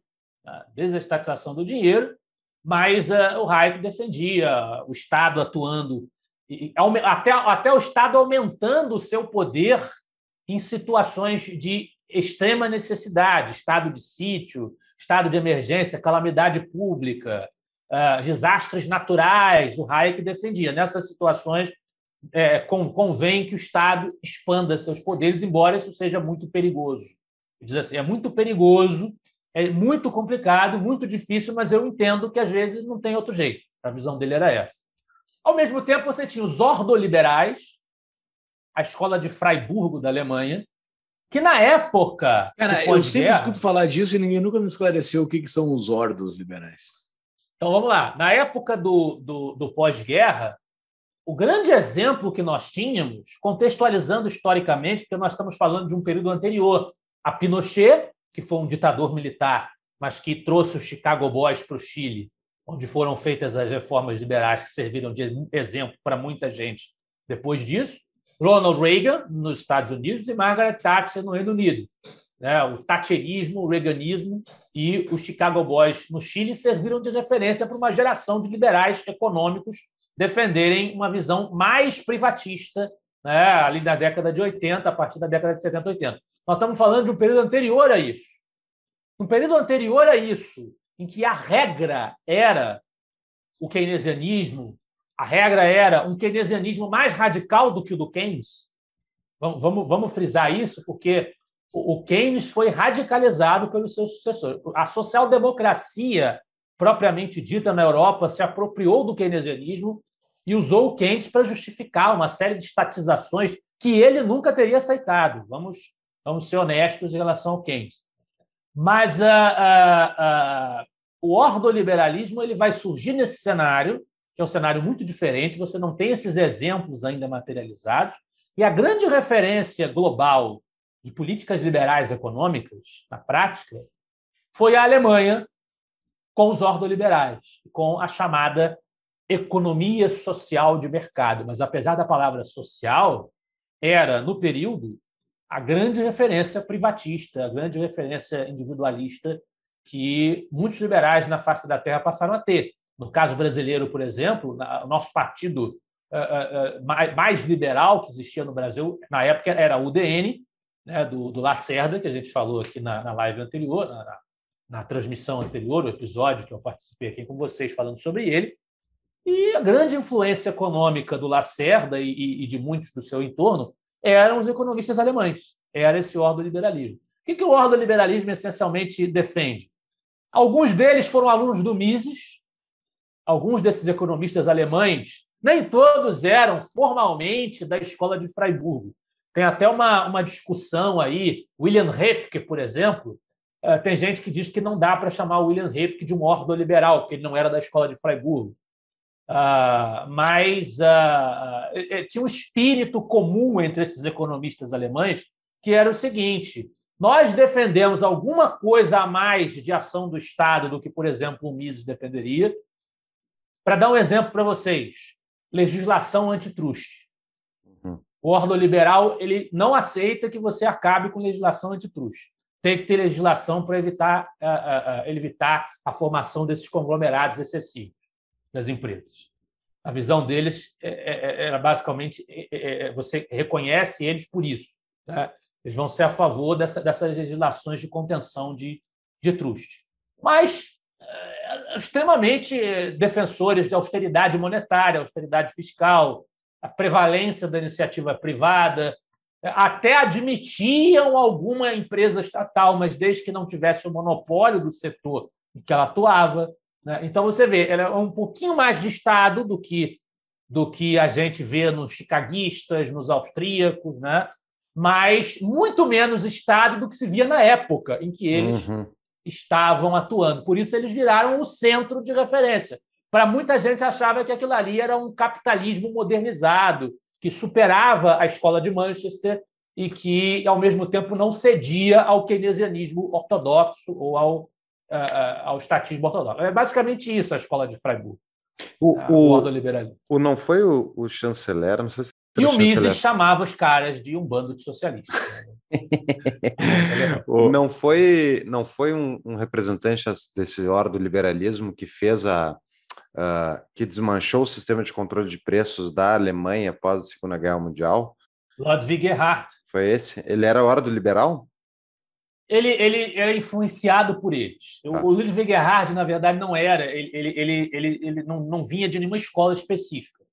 Como tá. ministro lá, que ele assumiu no governo do Konrad Adenauer, ele não vinha de nenhuma escola específica. Mas ele bebeu principalmente de, desse, desses economistas alemães. Eu estou dizendo que ele não era um ordoliberal, porque uh, uh, tem essa discussão. Tem gente que, por algumas filigranas, algumas sutilezas, diz que nem todos esses economistas alemães da época que participaram da Montpellier podem ser chamados especificamente de órgãos liberais, uhum. porque não rezavam pela cartilha das publicações da, de Freiburgo, que era uhum. onde esse nome apareceu. Mas, mas a, a, bem da verdade, o espírito de todos eles era esse mesmo. Né? E eles ficaram, eles ficaram contemplados sobre o rótulo de economia social de mercado. O ordoliberalismo seria uma, uma vertente específica da economia social de mercado alemã, que uhum. é um uhum. nome geral pelo qual todos esses caras poderiam ser reconhecidos.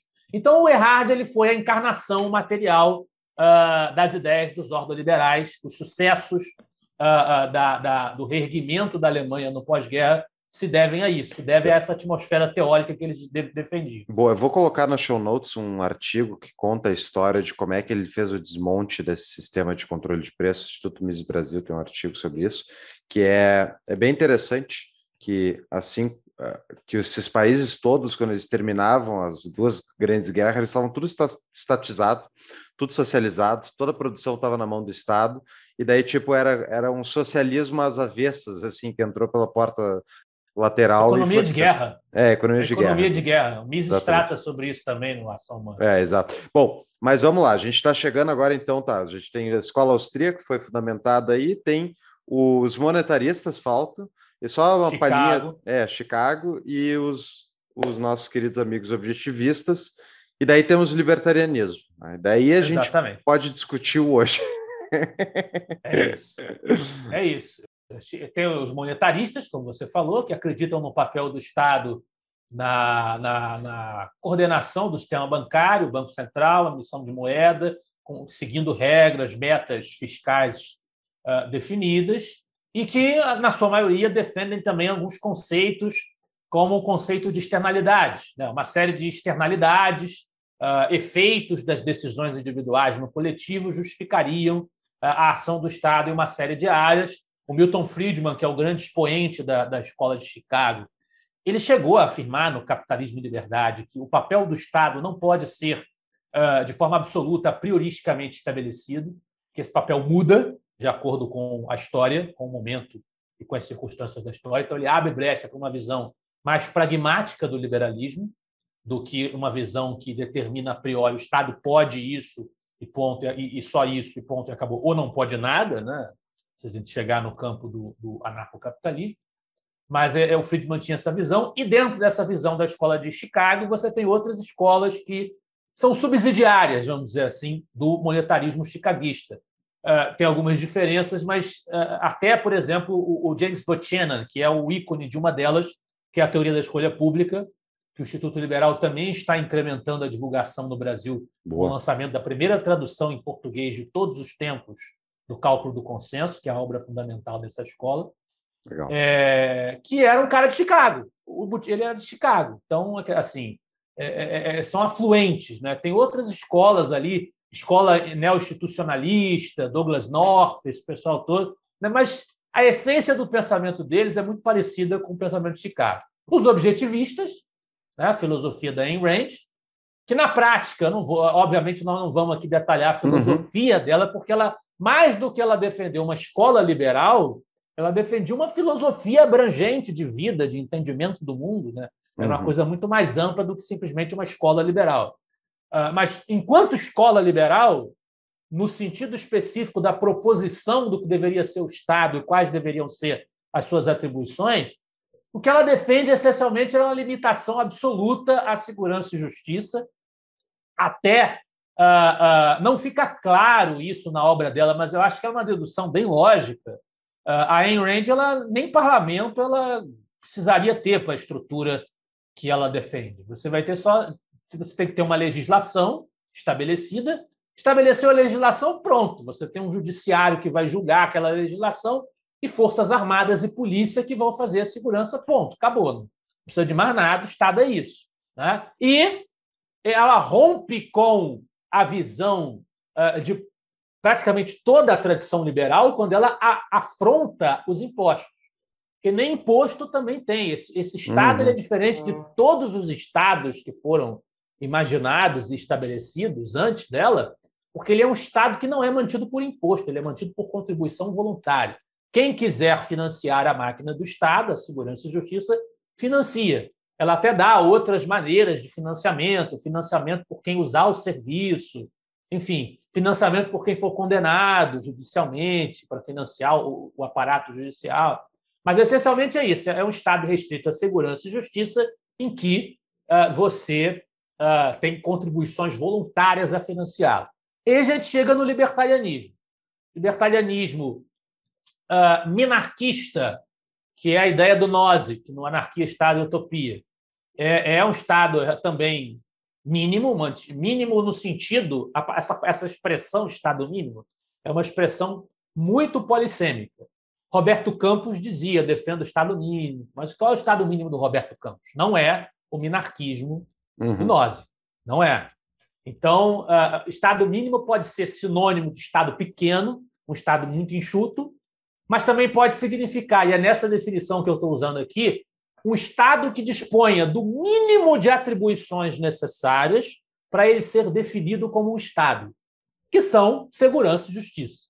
Uhum. Então, você pode ter um libertarianismo minarquista e tem o libertarianismo anarquista, ou anarcocapitalismo, anarquismo de mercado, que é, é, é fundado pelo Murray Rothbard nos Estados Unidos. Ele faz referência a alguns autores anarco-individualistas do século XIX, como um Lysander Spooner, né, um Benjamin Tucker. Só que, na verdade, se a gente for olhar bem para esses autores, eles eram muito influenciados pelo mutualismo do Proudhon, que uhum. era um pensador que é, chegou a dizer até que a propriedade é roubo, quer dizer, ele é, embora, embora uh, tenha um sentido específico para essa expressão, mas não vou falar nisso, senão vai estourar uhum. o tempo totalmente. Uhum. Mas aí tu o, muda o seu significado de propriedade, muda o significado de roubo, daí tu diz que é. propriedade é roubo.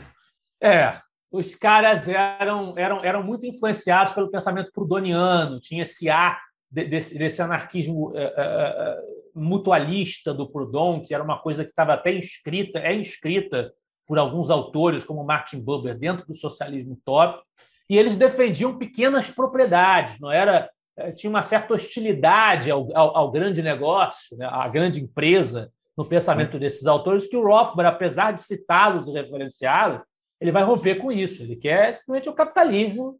Né? Não importa se a empresa é grande, pequena, é o capitalismo.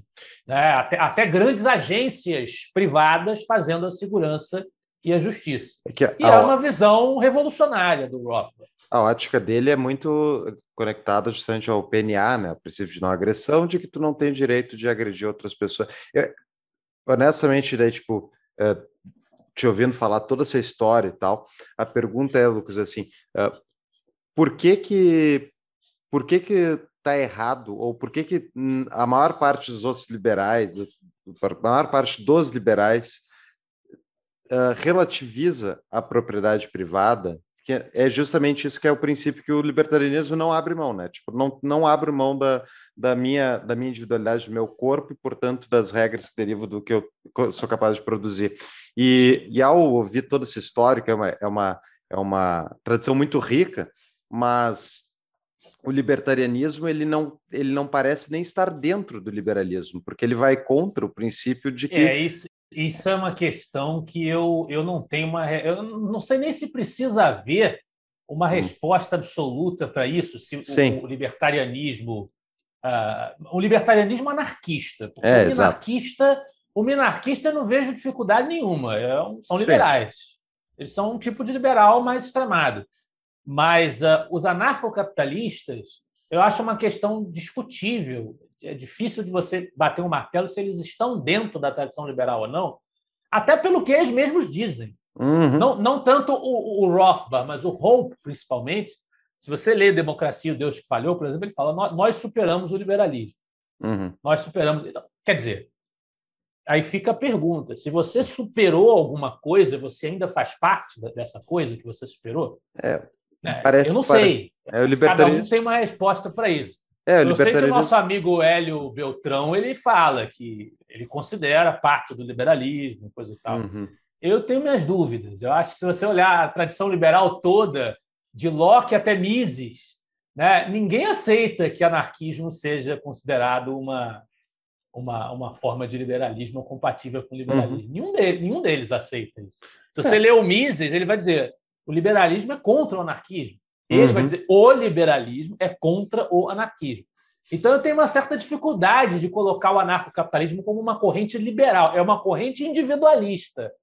Mas como liberal, eu tenho dificuldade. Mas não, não acho que tem uma resposta absoluta e pronta para isso. Como não tem uma resposta absoluta e pronta sobre lá o, Keynes. O Keynes era um liberal social ou ele era um social-democrata? É um autor que fica na, na, na fronteira entre as uhum. coisas. Uhum. Então, é, tem coisas que têm dificuldades teóricas para você bater o martelo. O libertarianismo, ele é, no mínimo, ele é adjacente ao liberalismo, né? Então, é, tal, talvez fique bom por aí.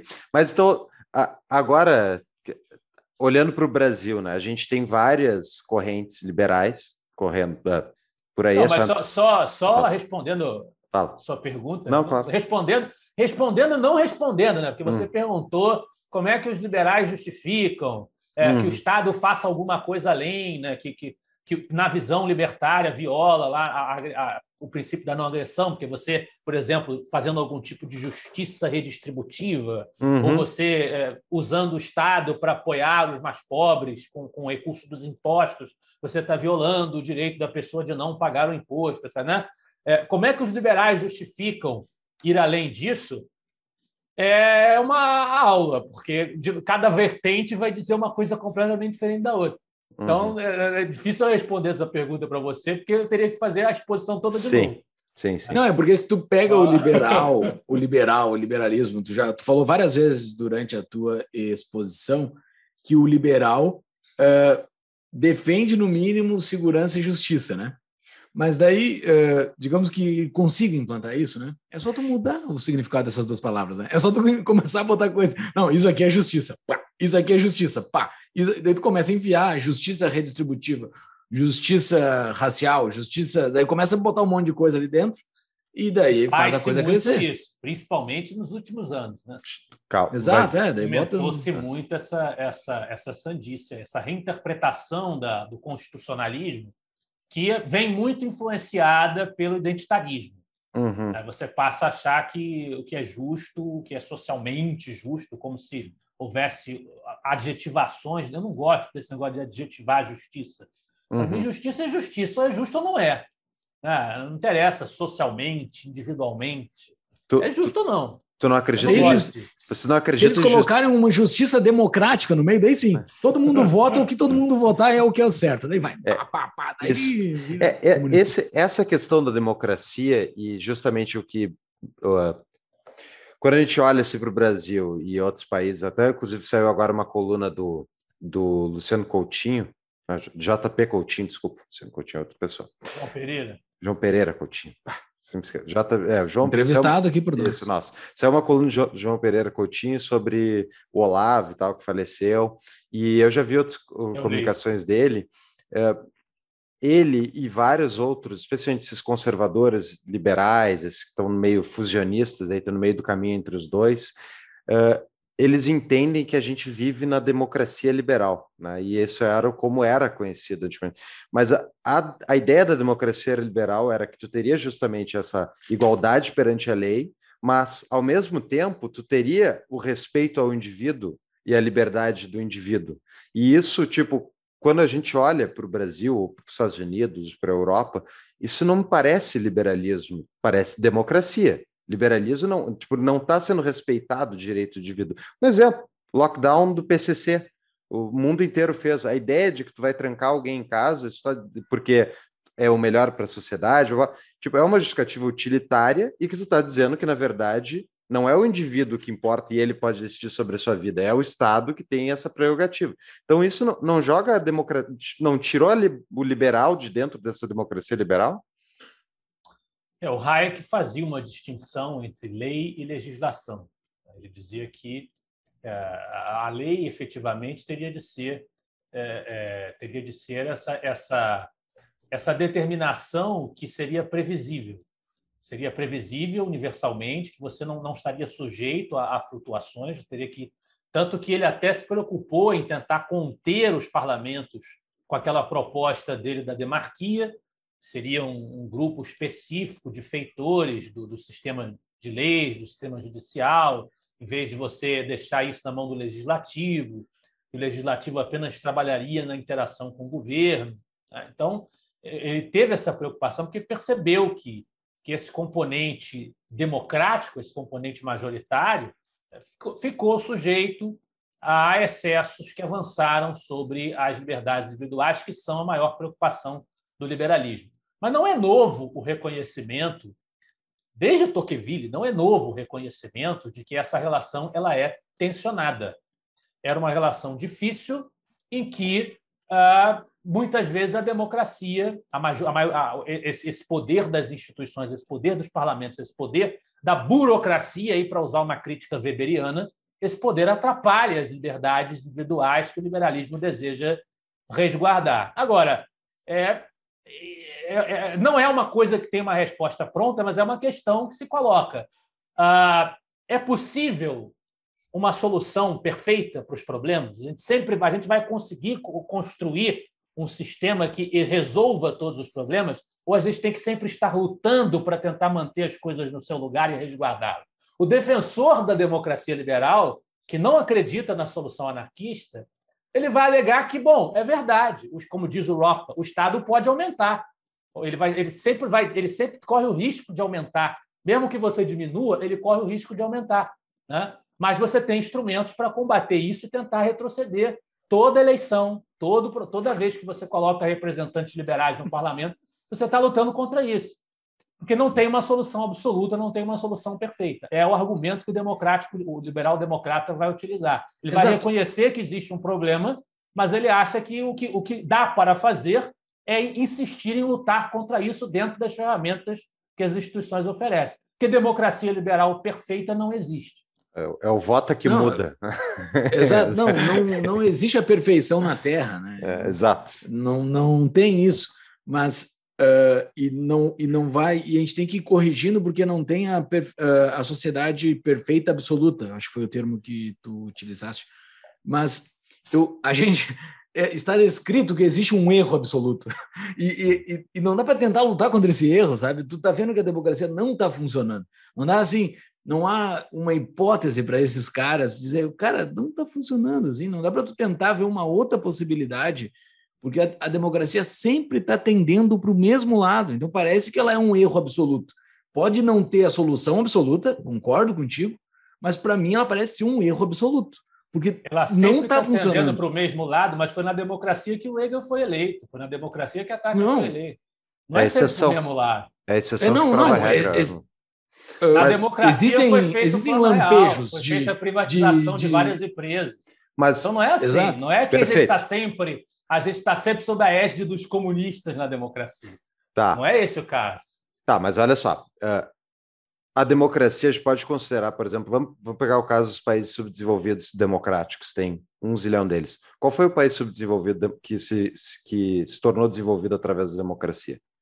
Sim, mas, mas aí tem um monte de outras coisas além da democracia. Não, perfeito. Tem o legado do patrimonialismo. Claro, não é, não é no vácuo. Né? Conseguiu enfrentar, ele tem uma, toda uma, uma, uma base cultural que atrapalha e uma base também de deformidades do sistema representativo, esse uhum. nosso voto proporcional que nós temos aqui, que ajuda a perverter o sistema.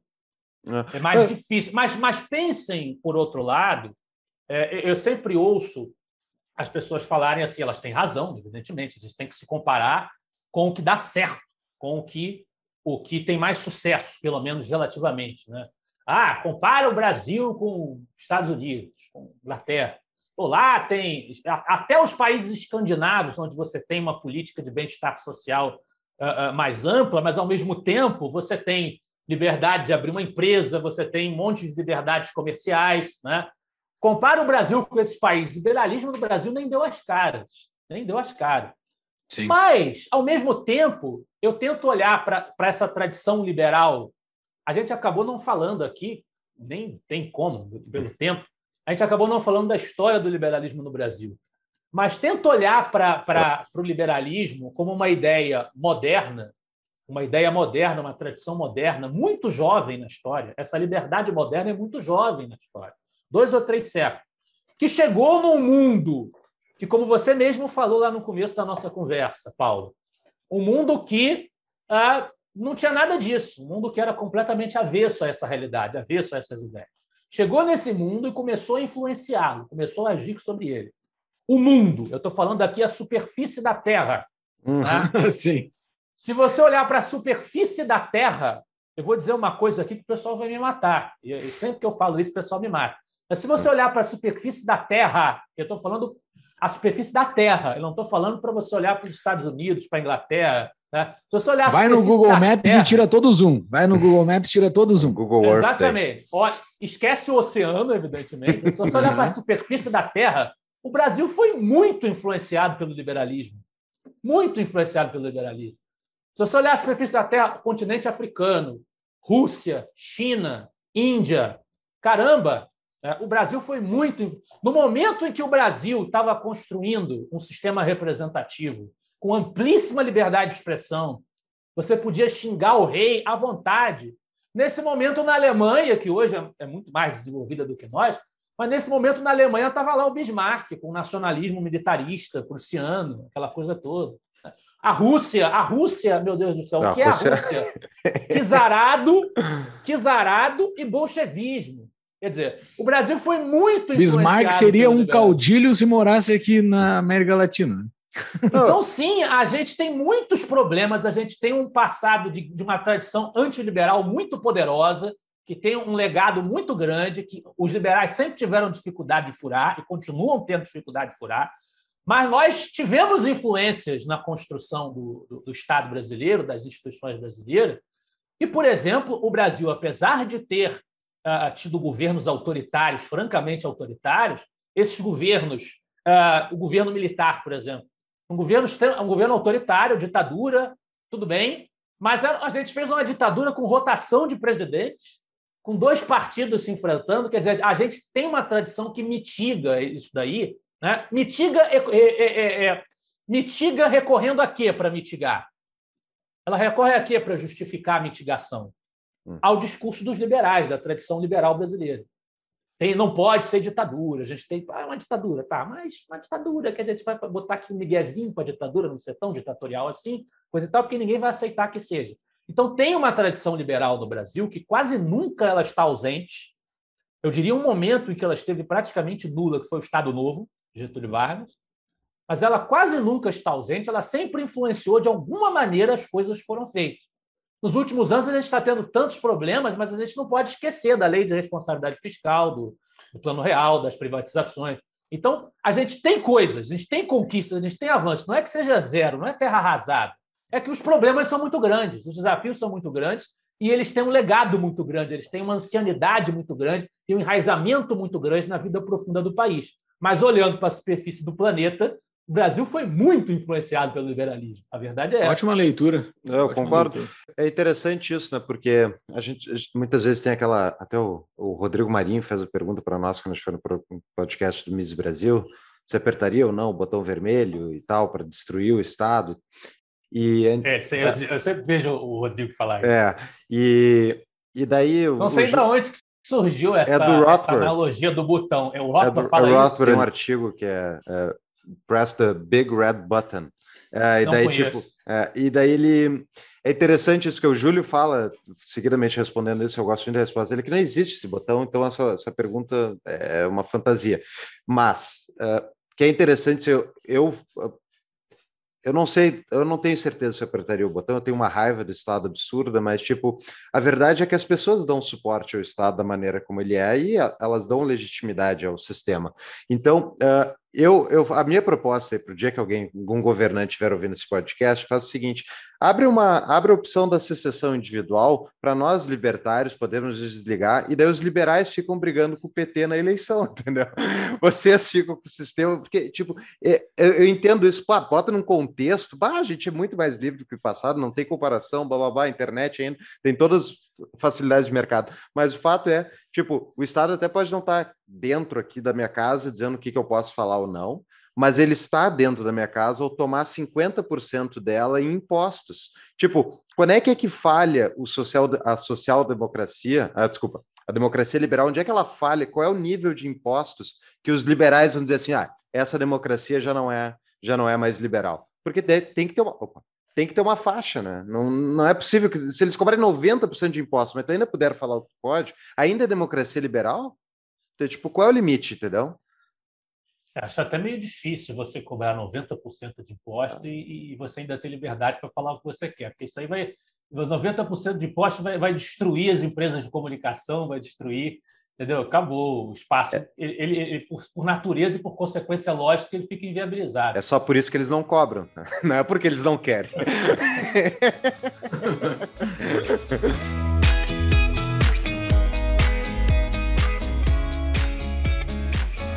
Tá, mas beleza.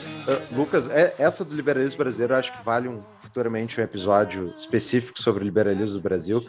É, assim, ó, deu uma aula, eu achei sensacional, situou aí os nossos amigos libertários malucos que querem destruir o Estado brasileiro e os outros. Eu versus, incluso. É, eu incluso versus esse universo de liberais aí.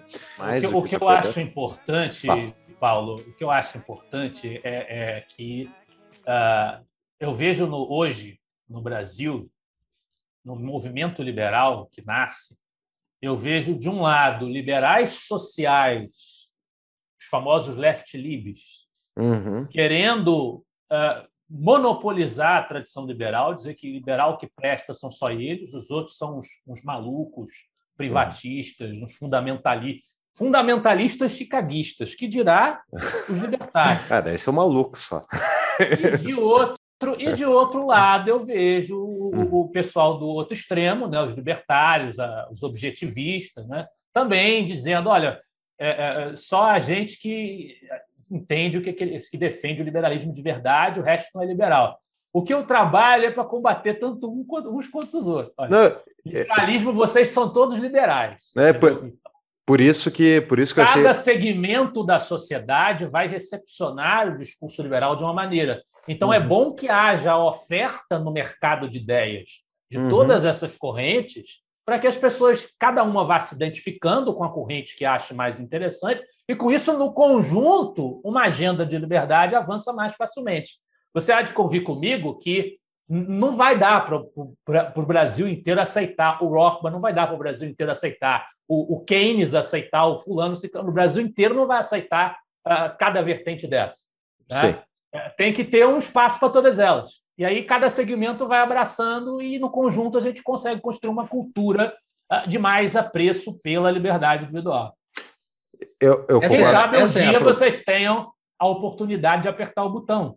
Não, essa é a proposta. A proposta. Eu não acredito, mas quem sabe. A proposta é que eu quero apertar por mim, eu não quero apertar Exato. por 200 milhões. Esse é o ponto. Esse é o ponto do libertário, que eu estou puxando completamente para o meu assado, não quero uhum. defender as outras mas... vertentes. Eu só, eu só quero puxar para mim, para minha família, para aqueles que estão comigo, cada um aperte o seu. Eu não quero nem apertar pela minha esposa. Ela uhum. que aperte o dela, entendeu? Não tem, eu não quero apertar por ninguém, entendeu? É. Então é, esse é o ponto do libertário que tem esse, esse, esse essa, essa, rusga, assim. Eu não quero pagar o INSS quando eu chegar com 60 anos, eu me viro. Não preciso se preocupar comigo quando eu chegar com 60 anos, eu me viro. Tá? Mas eu não quero pagar. Eu tenho, eu tenho essa alternativa, eu não quero acabar com o INSS. Pode seguir, façam o que quiserem com o INSS. Eu só não quero pagar, eu quero estar de fora e dizer, tem alternativa? Não tem. Então vou seguir brigando aqui com o tapa da mão invisível toda semana, gritando por isso. Mas e quando o... eu fizer minha sociedade de leis privadas, falando sobre o botão vermelho, uh, a minha sociedade de leis privadas, a proposta é não é apertar um grande botão vermelho, é apertar vários botõezinhos vermelhos. Essa é a minha proposta. Está lá no texto que eu vou apresentar, que diz: eu quero tirar a minha vida aos pouquinhos do Estado. Não quero tirar todo. Eu quero tirar aos pouquinhos, porque é inviável, não há possibilidade de apertar um grande botão vermelho da minha vida.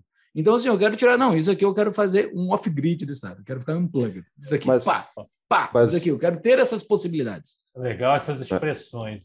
É, Lucas, é, eu achei é, teu comentário acho que foi muito adequado. Eu acho que é importante até para os no nossos ouvintes, para nós é importante, tipo, realmente a gente situar a conversa em, dentro desse espectro, desse histórico, tipo, e a gente entender que não é uma coisa isolada lá, não foi Exato. o Rothbard que sozinho imaginou um negócio e, tipo, não, existe toda uma tradição, existe um pensamento, e daí a gente, cada um vai para o seu lado de acordo com a sua escala de valores, né?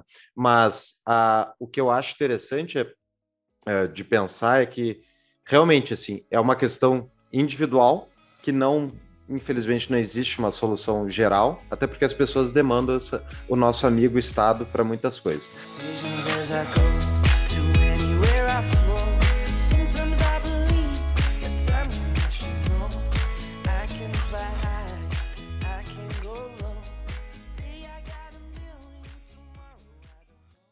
Mas, perguntas do patrão aqui para a gente ir para os nossos finalmente, liberado da palestra. Pergunta do Free Capistan. Momento, patrão, pergunta. o futuro do liberalismo brasileiro é o liberalism do Partido Democrata Americano ou o liberalism, que é o liberalismo americano, né, que não é liberalismo de verdade, já emplacou no Brasil? Olha, eu, eu acho que nos últimos anos a gente teve esse fenômeno da nova direita, como eu chamo. Ah, foi uma alcunha que não foi criada por mim, mas eu adotei para o meu livro de estreia, que vai ter também uma nova edição ampliada, ah, que engloba aí uma série de correntes Uh, e, e, correntes liberais e libertárias que não tem nada a ver com o liberalismo americano. O que aconteceu no, nos Estados Unidos foi que essa tradição do liberalismo social que eu abordei com mais detalhes no, no cenário britânico, ela ganhou muita força nos Estados Unidos e dominou o Partido Democrata.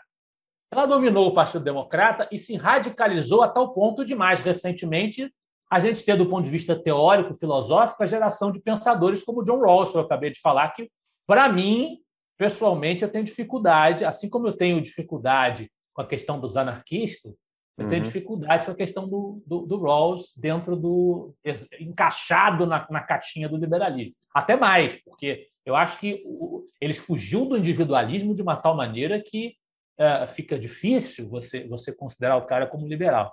Então, foi, isso foi uma inflexão tão grande nos Estados Unidos que a palavra liberal, no sentido clássico do termo, em referência ao, ao liberalismo clássico, caiu em desuso. Né? Eu não acho que no Brasil, assim como não aconteceu na Europa continental, eu não acho que no Brasil vai chegar a esse ponto. Eu acho que a gente tem sim uma, uma, uma presença da, de uma igreja rawlsiana no Brasil, que é um, esse pessoal que eu acabei de criticar, que acha que eles são os donos do liberalismo, uhum. e, e, dizem, e dizem mais, eles dizem que os outros liberais são ah, ah, cúmplices de tirania. Por incrível que pareça, eles dizem que os libertários são cúmplices de tirania, é por causa de apoios ao governo federal, que não vem ao, ao caso aqui a gente falar, Uhum. Mas é que, que eles são o liberalismo do bem, o resto é do mal. Né? É, Existe isso. Isso aí é muito no, no, Livres, eu vejo um posicionamento parecido desses aí, não, não é exclusivo ao Livres, tem, são pessoas dentro, né? Mas eu vejo o, o, liber, o, liberal por inteiro, esse tipo de conceito aí, é tipo, os outros não são liberais por inteiro, né? O Júlio abordou isso também numa entrevista que a gente fez com ele. Mas desculpa. É, porque é uma grande, uma é. grande, é uma grande tolice até, já, já releram o, o, o Nabucco, eles fizeram uma reinterpretação do Nabucco, uma vez eu critiquei isso, toda a cordialidade, o respeito, que eu acho que eles têm o um papel deles também, como corrente no movimento Importante, liberal, mas uh, eu cordialmente discordei da leitura que eles fizeram uma vez sobre Nabucco, falando que Nabucco era o liberal por inteiro. O que, que isso significa no caso do Nabucco? O Nabucco era um cara que provavelmente, se ele tivesse vivo hoje, ele estaria frequentando lá aquele círculo monarquista do Hotel Windsor. O cara era um monarquista, monarquista católico. Ele não ia estar, tá, ele não ia estar tá na marcha da maconha, ele ia estar tá no, no círculo monarquista. Então, é, eu acho que a gente tem que ter um pouco de, hum. de consciência quando a gente está lendo os caras do passado, o que, que eles realmente defendiam, o que eles realmente pensavam. Então, tem isso, isso tem alguma força, mas eu acho que até por conta desse fenômeno da nova direita e da tradição liberal que o Brasil já tem, que não era assim, que não tinha essa visão americana, né, eu acho que essa tradição ela subsiste trabalhos como esse aqui, caramba, o Brasil tem um movimento libertário muito forte. Né? Usar o exemplo, tem um movimento libertário forte. Então, eu não acredito que isso desapareça uh, uh, no estalar de dedos. É difícil fazer isso sumir uma vez que aparece. Então, não, eu não acredito que o, o liberalismo brasileiro possa ser uh, monopolizado e completamente assimilado pela ideia americana. Perfeito. Tem uma pergunta do patrão Hélio Rossi. Momento Patrão Pergunta. Lucas, em que parte do mundo o liberalismo, no modelo que tu acredita, está mais avançado e quais os motivos para isso? O pessoal sempre faz essa pergunta: né? onde é que tem o, o, o nosso o nosso Vaticano liberal? Para onde é que a gente foge?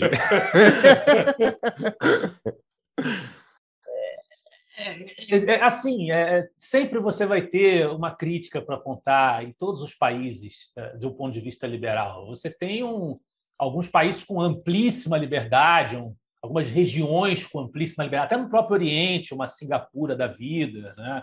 No, no, nos países escandinavos tem um estado de bem-estar social elevado que já está criando problemas para eles, uhum. mas uh, eles têm altíssima liberdade econômica, nos Estados Unidos, a gente está tendo um recuo com, com algumas mudanças dentro dos principais partidos de lá, mas ainda é uma nação que tem instituições muito mais sólidas e que fomentam muito mais o individualismo do que o Brasil.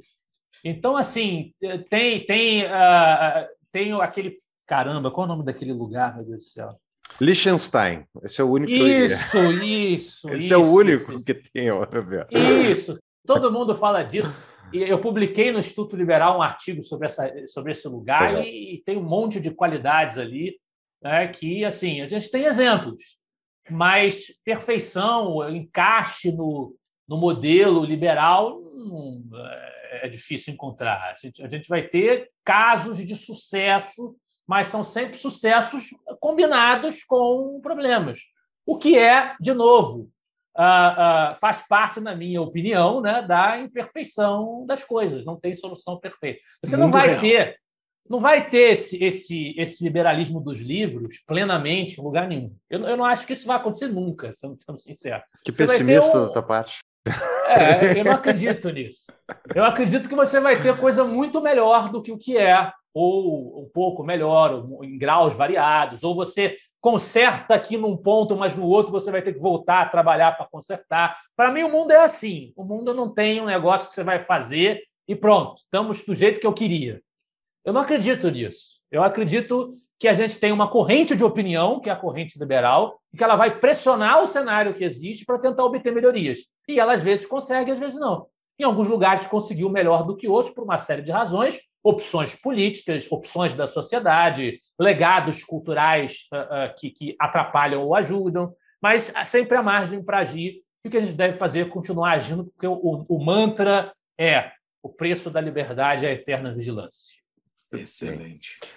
Desculpa. Tu tem alguma dica de livro? Já deu algumas dicas no decorrer é. do episódio, né? Mas tem alguma outra que tu gostaria de dar? Chaves, como dizia meu velho avô, se quiser chegar a ser alguém, devore os livros. Quê? Que devore os livros. Eu anotei aqui, vamos só revisar juntos. É Liberalismo Antigo Moderno do Melchior. Uh, esse Areopágico, como é que é que se fala isso? Areopagítica. Pagítico. Isso aí tu me manda depois. Areopagítica. Areopagítica. Tá, esse aí a gente põe também. Esse já foi Isso lançado. Isso aí é né? porque o, o, o, o John Milton se baseou num discurso de Isócrates na Grécia Antiga, defendendo as prerrogativas, a importância do areópago, que era a área, a assembleia onde eles se reuniam. Então, ele usou essa, essa referência, uh, porque ele, ele citava muitos autores da antiguidade naquela época, né? Uhum. Ele, citou, ele usou essa referência para defender o parlamento britânico, elogiar o parlamento britânico, preparando o terreno para ele fazer uma crítica. Olha, uhum. vocês são maravilhosos e coisa e tal, o parlamento é uma instituição de grande dignidade, mas para manter a sua dignidade, nós não podemos aprovar uh, o licenciamento prévio dos livros para serem publicados, porque isso aí não adianta nada, isso é censura, isso vai destruir a, a riqueza cultural do país. E um censor, atenção, hein? O John Milton ele antecipou muita coisa que os próprios austríacos falariam quando ele fala da questão do conhecimento. O próprio Hayek fala da dispersão do conhecimento. Ele falou: quem é que disse que um censor que você vai apontar para selecionar um livro tem conhecimento suficiente para fazer um julgamento desse em nome da sociedade? Quem é que hum. disse isso para você? John Milton fala isso no Areopagita. Então é um livro sensacional. É, é finíssimo, finíssimo. É o discurso dele mesmo no parlamento. Só que a edição que a gente está publicando no Brasil agora tem uma série de notas que enriquecem a compreensão do texto. Legal. Eu tenho também aqui o segundo tratado sobre o governo civil do Locke, Democracia na América do Tocqueville, e tem os livros do Lucas. Lucas é um autor com muitos livros. Vai lá, Lucas. Então, quais são quais são os livros teus aí? Um deles é esse de liberalismo.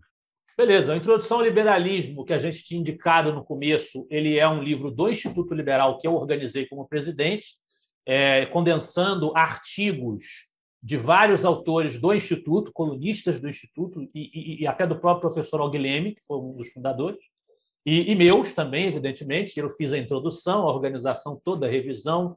É um livro que contém a Declaração de Princípios dos Institutos Liberais de 1988 no Brasil, e, no final, uma galeria de autores liberais que o Instituto Liberal divulgou.